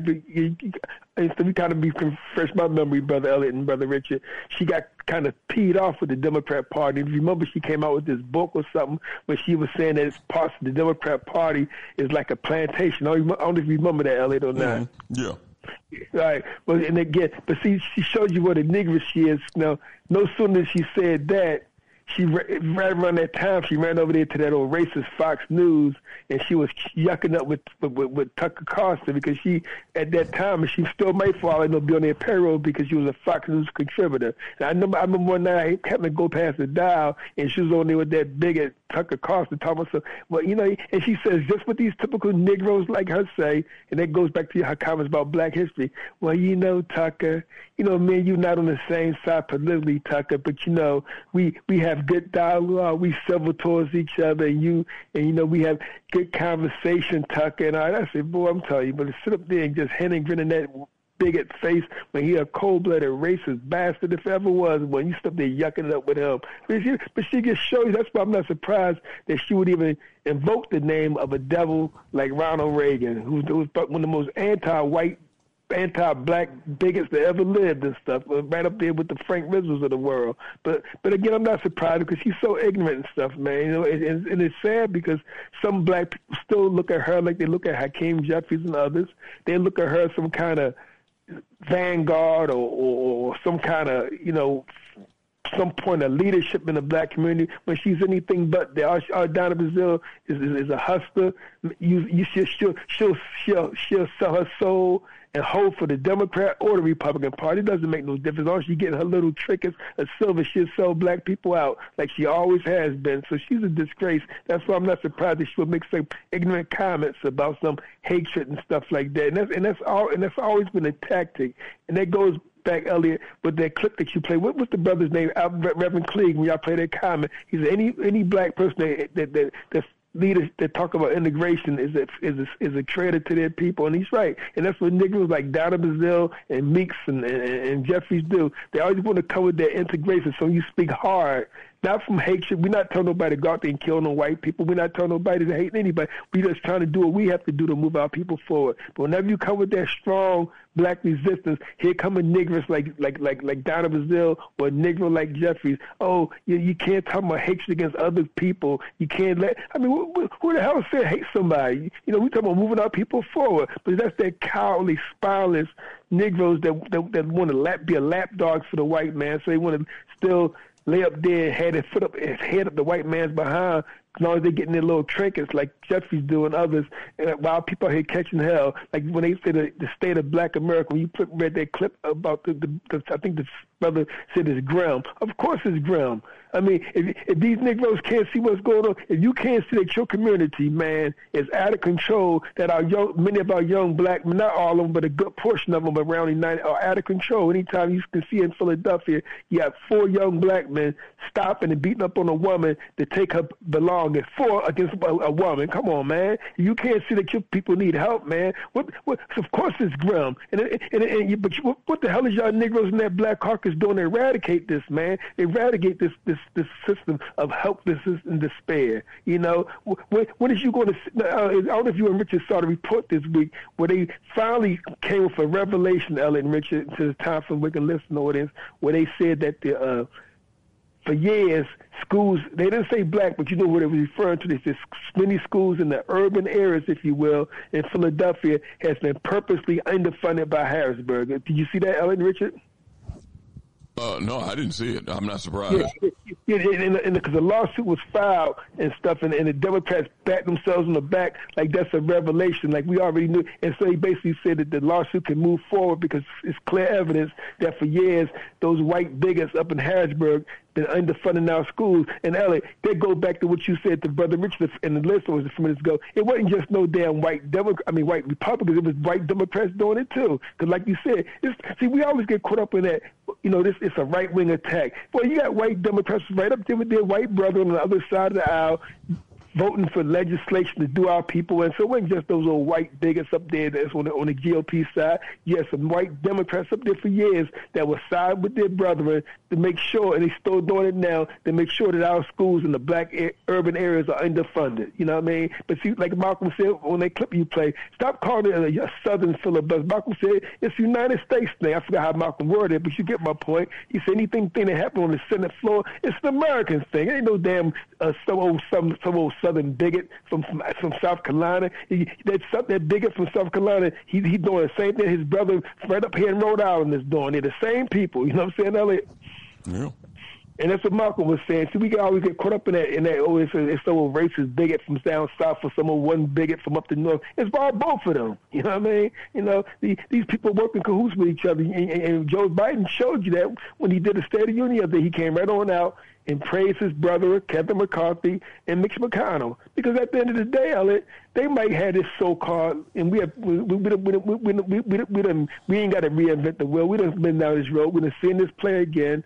We we know how it's going to end. We done seen it so many times. It's the they had a little so-called phony political differences and stuff. But at the end of the day, they cool. Hey, uh, uh, Joe Biden had no animus towards Kevin McCarthy or, or uh, Mitch McConnell. You know, that's his brother. You know, I mean, they had a little. They might say a little kicky things about each other, but they'll be still having dinner with each other uh, after after the lights go out and everything, still scheming and, and plotting on how they're going to keep do black people in and maintain white supremacy, white hegemony. You know what I mean? It's clear as day, man. We can't see this now. You know how many how many clips times you have to play a clip of Brother Malcolm talking about that? How are we like we gonna keep falling for this okie belt with these people, man? And they all about maintaining white worldwide white supremacy and white he- hegemony around the world, and at the expense of the darker people of the earth. And that's just the, the reality of these people, man. You know, but yet we want to still, you know, play that game like you know, like like like your devil is better than my devil. I mean, you know, this we just keep going through and wonder why people still going to hell in a handbasket. I mean, what is it going to take? What is something to fall up the damn sky and hit us upside the head before you realize that if you're going to play in this political system, you got to play it on your own terms. And like you said, look, we can at least and I close with this because I want to take up too much more of your time, but and stuff. But like you always said, like, we can control these local elections. We can definitely use the political system to our advantage. But as long as you play it from the white man's game, playing that Democrat Republican and, and all that stuff, you're gonna always be on the lose end. But if you can play it on your terms, of course you can get some things out this system. But you got to play it on your end, on, on your terms, not their terms. If you play it on their terms, it's like the house always wins. They're gonna always win, you know. So hey, but but anyway, I'll, I'll close with this, man. Like I said, uh, you know. Sunday night, like I said, of course, the two black quarterbacks, you know, be a good game. Uh, you know, I hope Jalen, of course, Jalen Hurts win because, you know, he's a brother. They play for the local team here in Philadelphia, but they two great young black. And I like the comments that both of them made, where they both, you know, they both two young brothers, they both understand the significance of being two black quarterbacks for the first time in his races in NFL, playing in the Super Bowl. And I, I like comments by both of the brothers made the lectures and stuff because, uh, of course, like you say, want them to say something stupid so they could use that. But since the brothers didn't say anything stupid they could use, they just left that alone and went on to just pretty much talk about the game itself. So you know. But anyway, brother Elliot, well, thanks, wait, man. Wait, wait, wait a minute, Joe. You accuse the NFL of being racist. I mean, how do you, how do you, what basis are you saying that? Because Sheryl Lee Ralph. Sheryl Lee Ralph is going to sing the uh, uh, uh, Black National Anthem, and Babyface is going to sing "America the Beautiful." So how are you saying that America is racist? Uh, the NFL is racist, Joe. You're wrong. Yeah, I, I, I am right. I apologize to to white people that listen to this show. I do apologize. I didn't mean to call that song racist. I'm sorry. My bad. Baby young fa- brothers baby face. shit. My eh, bad. Wait, wait a minute. They, My bad. they also gonna have a country singer. I think he's gonna sing something. Maybe- I think he's singing the national anthem. I think one of them, Babyface is singing "America the Beautiful," and Shirley Right. Ralph is singing the Black National Anthem. Well, you mean you mean they they, they, they sing it? He not gonna sing that old song, "Take Me Home, Country Road, West thing, Virginia." He ain't gonna you- sing that. well, he might sing that. And the thing about it, listen, the overwhelming majority of that audience that's going to be at that game is white. Oh, sure, I mean, sure. they don't care nothing about Shirley Ralph singing no Black National Anthem. Of course, And half of those players don't even know the words to it. You They and, sure and, don't. that, and that's bad to say, but they don't, they don't even know Mhm. the words. Who are you patron? Who are you patronizing when you when you're doing that? Sure, Yeah, you, you, you putting money, you putting money in Babyface and, and Shirley Ralph's pocket, but you ain't doing. Mhm. Come on, don't don't don't use me as no prop. Just like Harry Bel, uh, not Harry Belafonte, Ossie Davis say in that clip. He said. "I don't want my people lied to." That's right. That's right. He said, "Name them for me." He said, "Cause everyone you name, I could show you how they've been disrespected and used." That's right. So you know, if what if, you, if they, that's what you if they want to be, man. If- what our ancestor Ossie Davis said was right on, spot on what he said, man. There's no question about that. But they they always want to use an individual, Oprah, Michael Jordan, as if that's the if as if that's the uh the, the if that's if they as if that's the norm for all our people. And they know but the exceptions and stuff like that. But even with Michael Jordan and and, and uh, Oprah Winfrey, like you said, like, they got no power. They can't stand. They don't even have enough heart to stand up. Both of them billionaires, and they still can't stand up as strong black men and women. They still got to hee haw around and and stuff. And they got more money.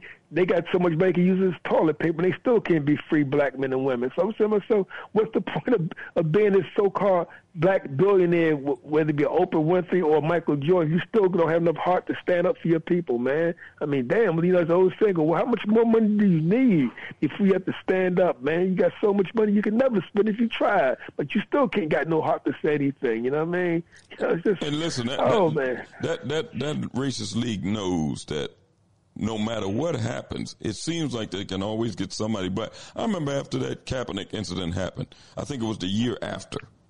Gladys when they, Knight. When they had the Super Bowl, they had Gladys Knight there, and, Yep.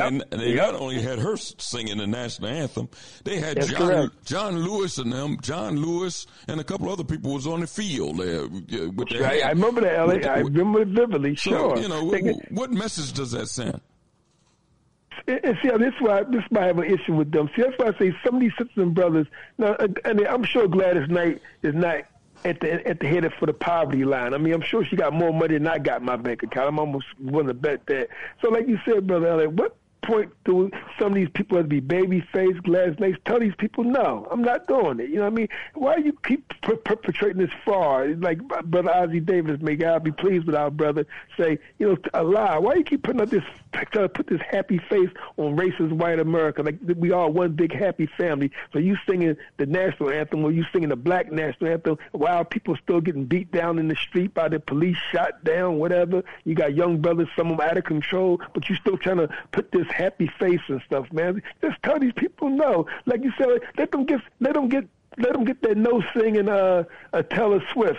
You know, go get her go get her and sing the national anthem with her no singing self. You know what I mean? You know, some other white girls that they hype or they can't sing worth a damn. Go get Taylor Swift. You know, but you know it's hell, you know show you how how white how white racism works in in, in, a, in a way. I don't know if you and Richard ever dealt this.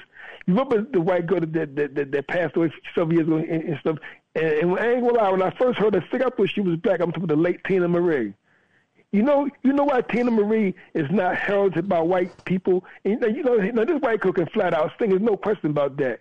But you know why she was never hy- hyped up like some of the other white girls, like Madonna and some of the other ones. And not that Madonna is necessarily a bad singer per se, but when you come, but when you look at these white girls like Taylor Swift and all who can't sing worth a damn, uh, Britney Spears to get all these awards, can't sing a worth a damn. The reason why Teena Marie is not held up in high esteem by a lot of whites, Ellen Rich, and me, we've talked about this over the years because she has a strong black following.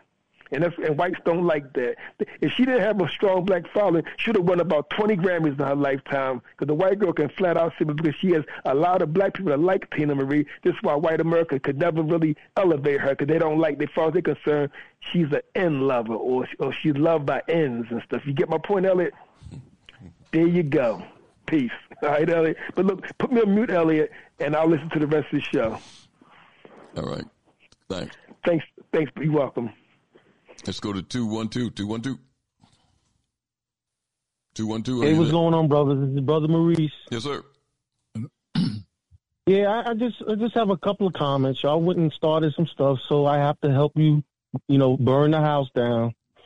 You know that theme where you know we immigrated in, in, into a burning house. Mm-hmm. I was looking, you know, um, everybody knows uh, that black education is important and that our black institutions are very important, especially our black radio stations on black uh, uh, campuses.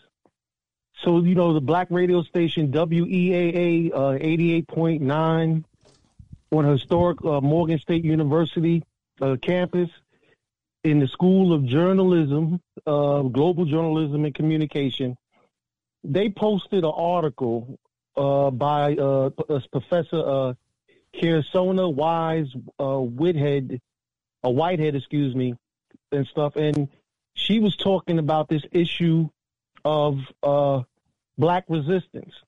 Okay, so I just want to read a little bit of this because you're going to find this interesting. It kind of codifies some of the stuff that you were talking about.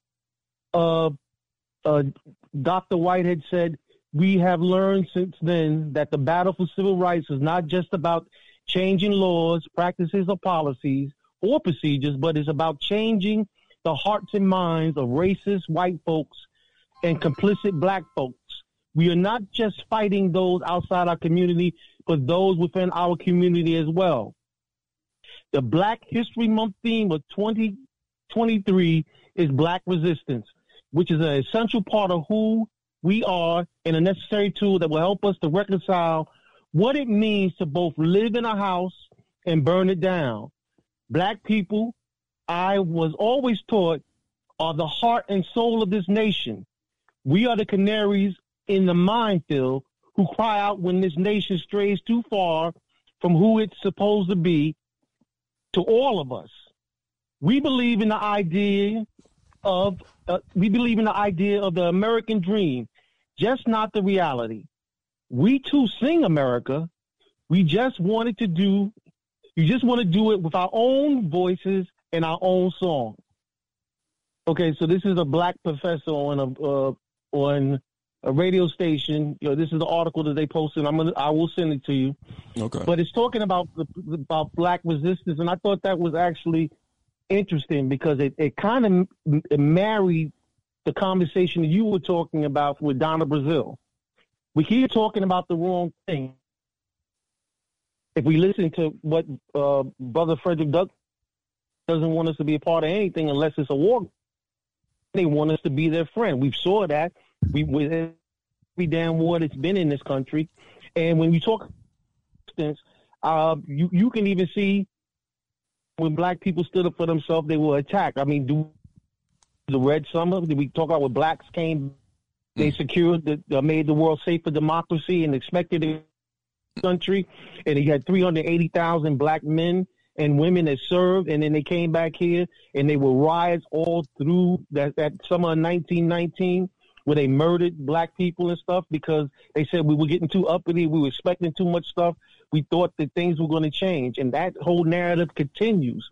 You know, there's it, it, and um, there is um something else I want to mention real quick. I'm I'm, I'm trying not to take up all the time because I don't want to keep um other people off, but um I know uh, brother Richard, there was a, a article that was out uh, dealing with the brain scans that they were doing on uh, on black children. So uh, brain scans show effect of poverty and stress on black children.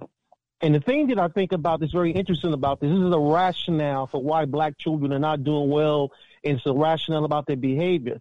And so when they talk about this type of stuff, we have to be very careful as we can't allow them to categorize and then rationalize how they deal with our children because they're talking about these children are operating in what they call hypervigilance. And it, the definition it talks about people who are who are hypervigilant are constantly on guard and prone to overreaction, which we already hear that type of narrative, right? When we're dealing with the police or dealing with other individual authorities, okay, they maintain an intense and sometimes obsessive awareness of their surroundings and frequent, frequently scanning for threats or for routes of escape. So that so that now they're classifying our children as hyper village, village uh, vigilant, and then there's a there's a rationale right there because we're going to overreact. We're going to be looking to do these things that are out of what is considered the normal. So there's a rationale why people are not achieving and not doing well because of quote unquote the surroundings. Now this is coming from um, I think this is Harvard University, and again, I think I'll, I'll, you know I'll make sure I send it out to you. But I, but the thing is, I'm listening to them, as I'm looking at situations like the one down in Georgia where the black uh, young lady attacked attacked her teacher, and then now Georgia's calling for zero tolerance. I'm looking at the setup. I'm looking at this whole idea when we talk about zero tolerance with our children. We're talking about how we're going to deal with them. You see that they're out of control because of the nature of the, the, they're bred to be this way based on the, the, how they exist within the communities. And now there's a justification to do the things that are necessary to get them under control. See, you understand now? Now, I'm not saying that there's there's not stress within the black community. Of course it is, but when they start talking about it, it's always a reason, A reason. to explain what they do. Okay. So, um, uh, there's, um, I, I don't want to go too long, brother. I don't want you to be mad at me. There was one other thing that I, that I was looking at. One other thing, and I, I'll um, I'll get off. Um, there, there's this uh, American Social uh, History Project. It, it, it has a Center for Media and Learning. And then what I was looking at their whole idea, what their definition of black resistance was in terms of how they framed the conversation. And uh, it just made me laugh because, again, within the context of the, the conversation, they were talking about black resistance within the 20th century. And then they framed it by selecting four individual black leaders and then how that black, that the, the philosophy of black resistance would lead to equality. And again, here we go with the E word, right? Equality, right? Again, there, here you have the oppressor telling you what is the remedy to your situation. So I just wanted to drop that in. I don't, I don't know if you got a chance to see where they were going crazy over that flyer.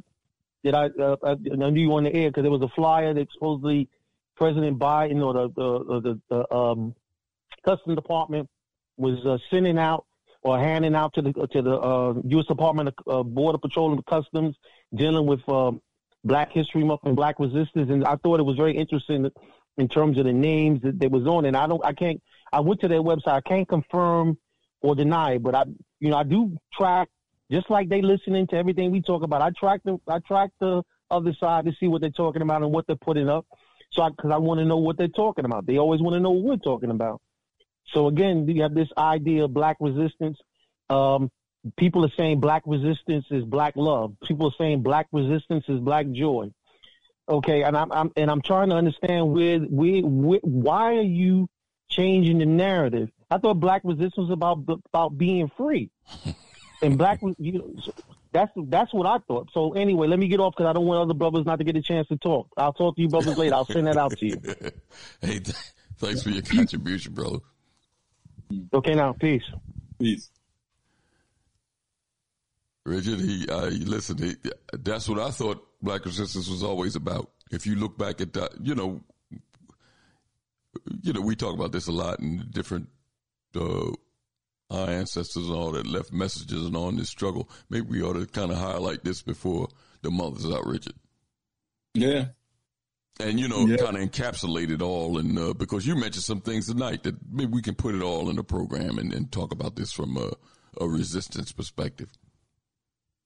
Yeah, uh, tra- tra- um, track the language and and and and I, I look at it as you know track the strategy. Um, we have very, you know this is this is a part of a grant what freedom is and why resistance was necessary. The resistance was a tactical approach to achieve the strategy of freedom. You know, I mean, that's it's it's but we got to we got to track it.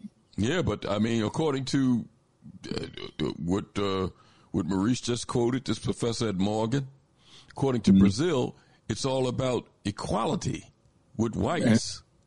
and that's that's another strategy that you know and the only difference is one gets support by the dominant society. Yes. And the other one gets destroyed by the dominant society. Yes. Yes. Because they were never about any equality with uh, with Europeans. It was never about that, as far as they were concerned. mm And you can see it's almost like a carrot being dangled in front of your face. You're reaching, you're reaching, and it's always being pulled in another direction.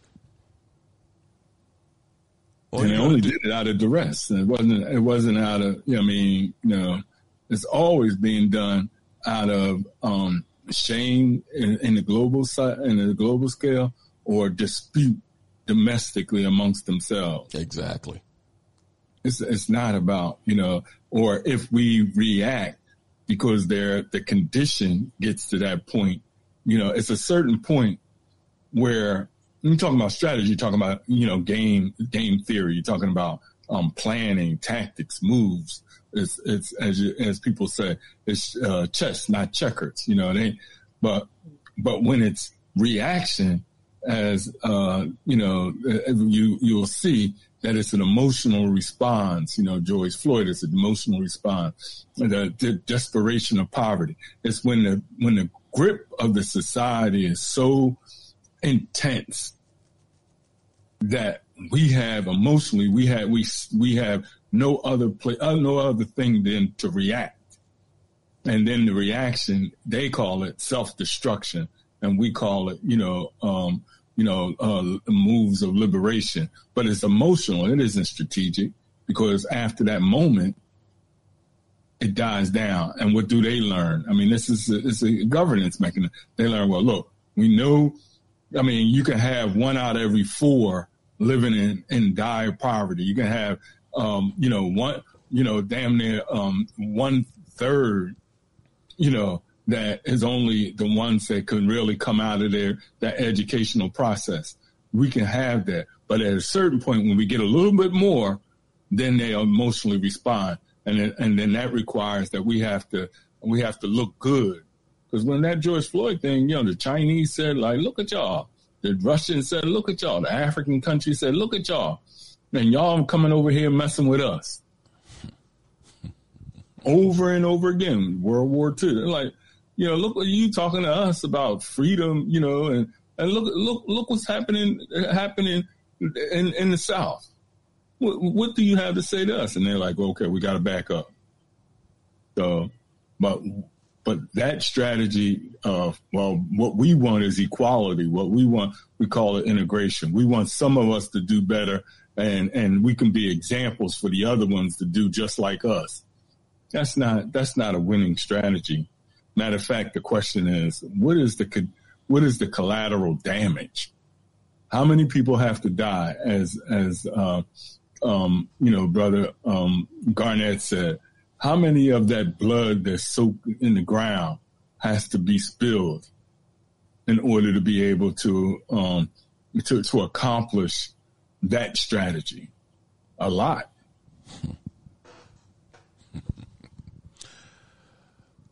Richard, the struggle continues, man. Mm-hmm. Before we leave tonight, uh, uh, tomorrow, uh, 7 to 9, the elders of Sankofa with Dr. Janine James on Time for an Awakening. And then we'll be back Sunday evening at 7 p.m. I want to thank everybody for listening to the program this evening.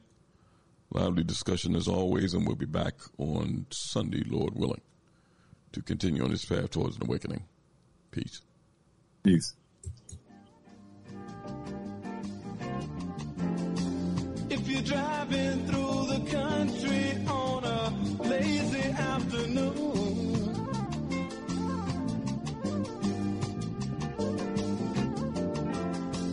or you're watching your children playing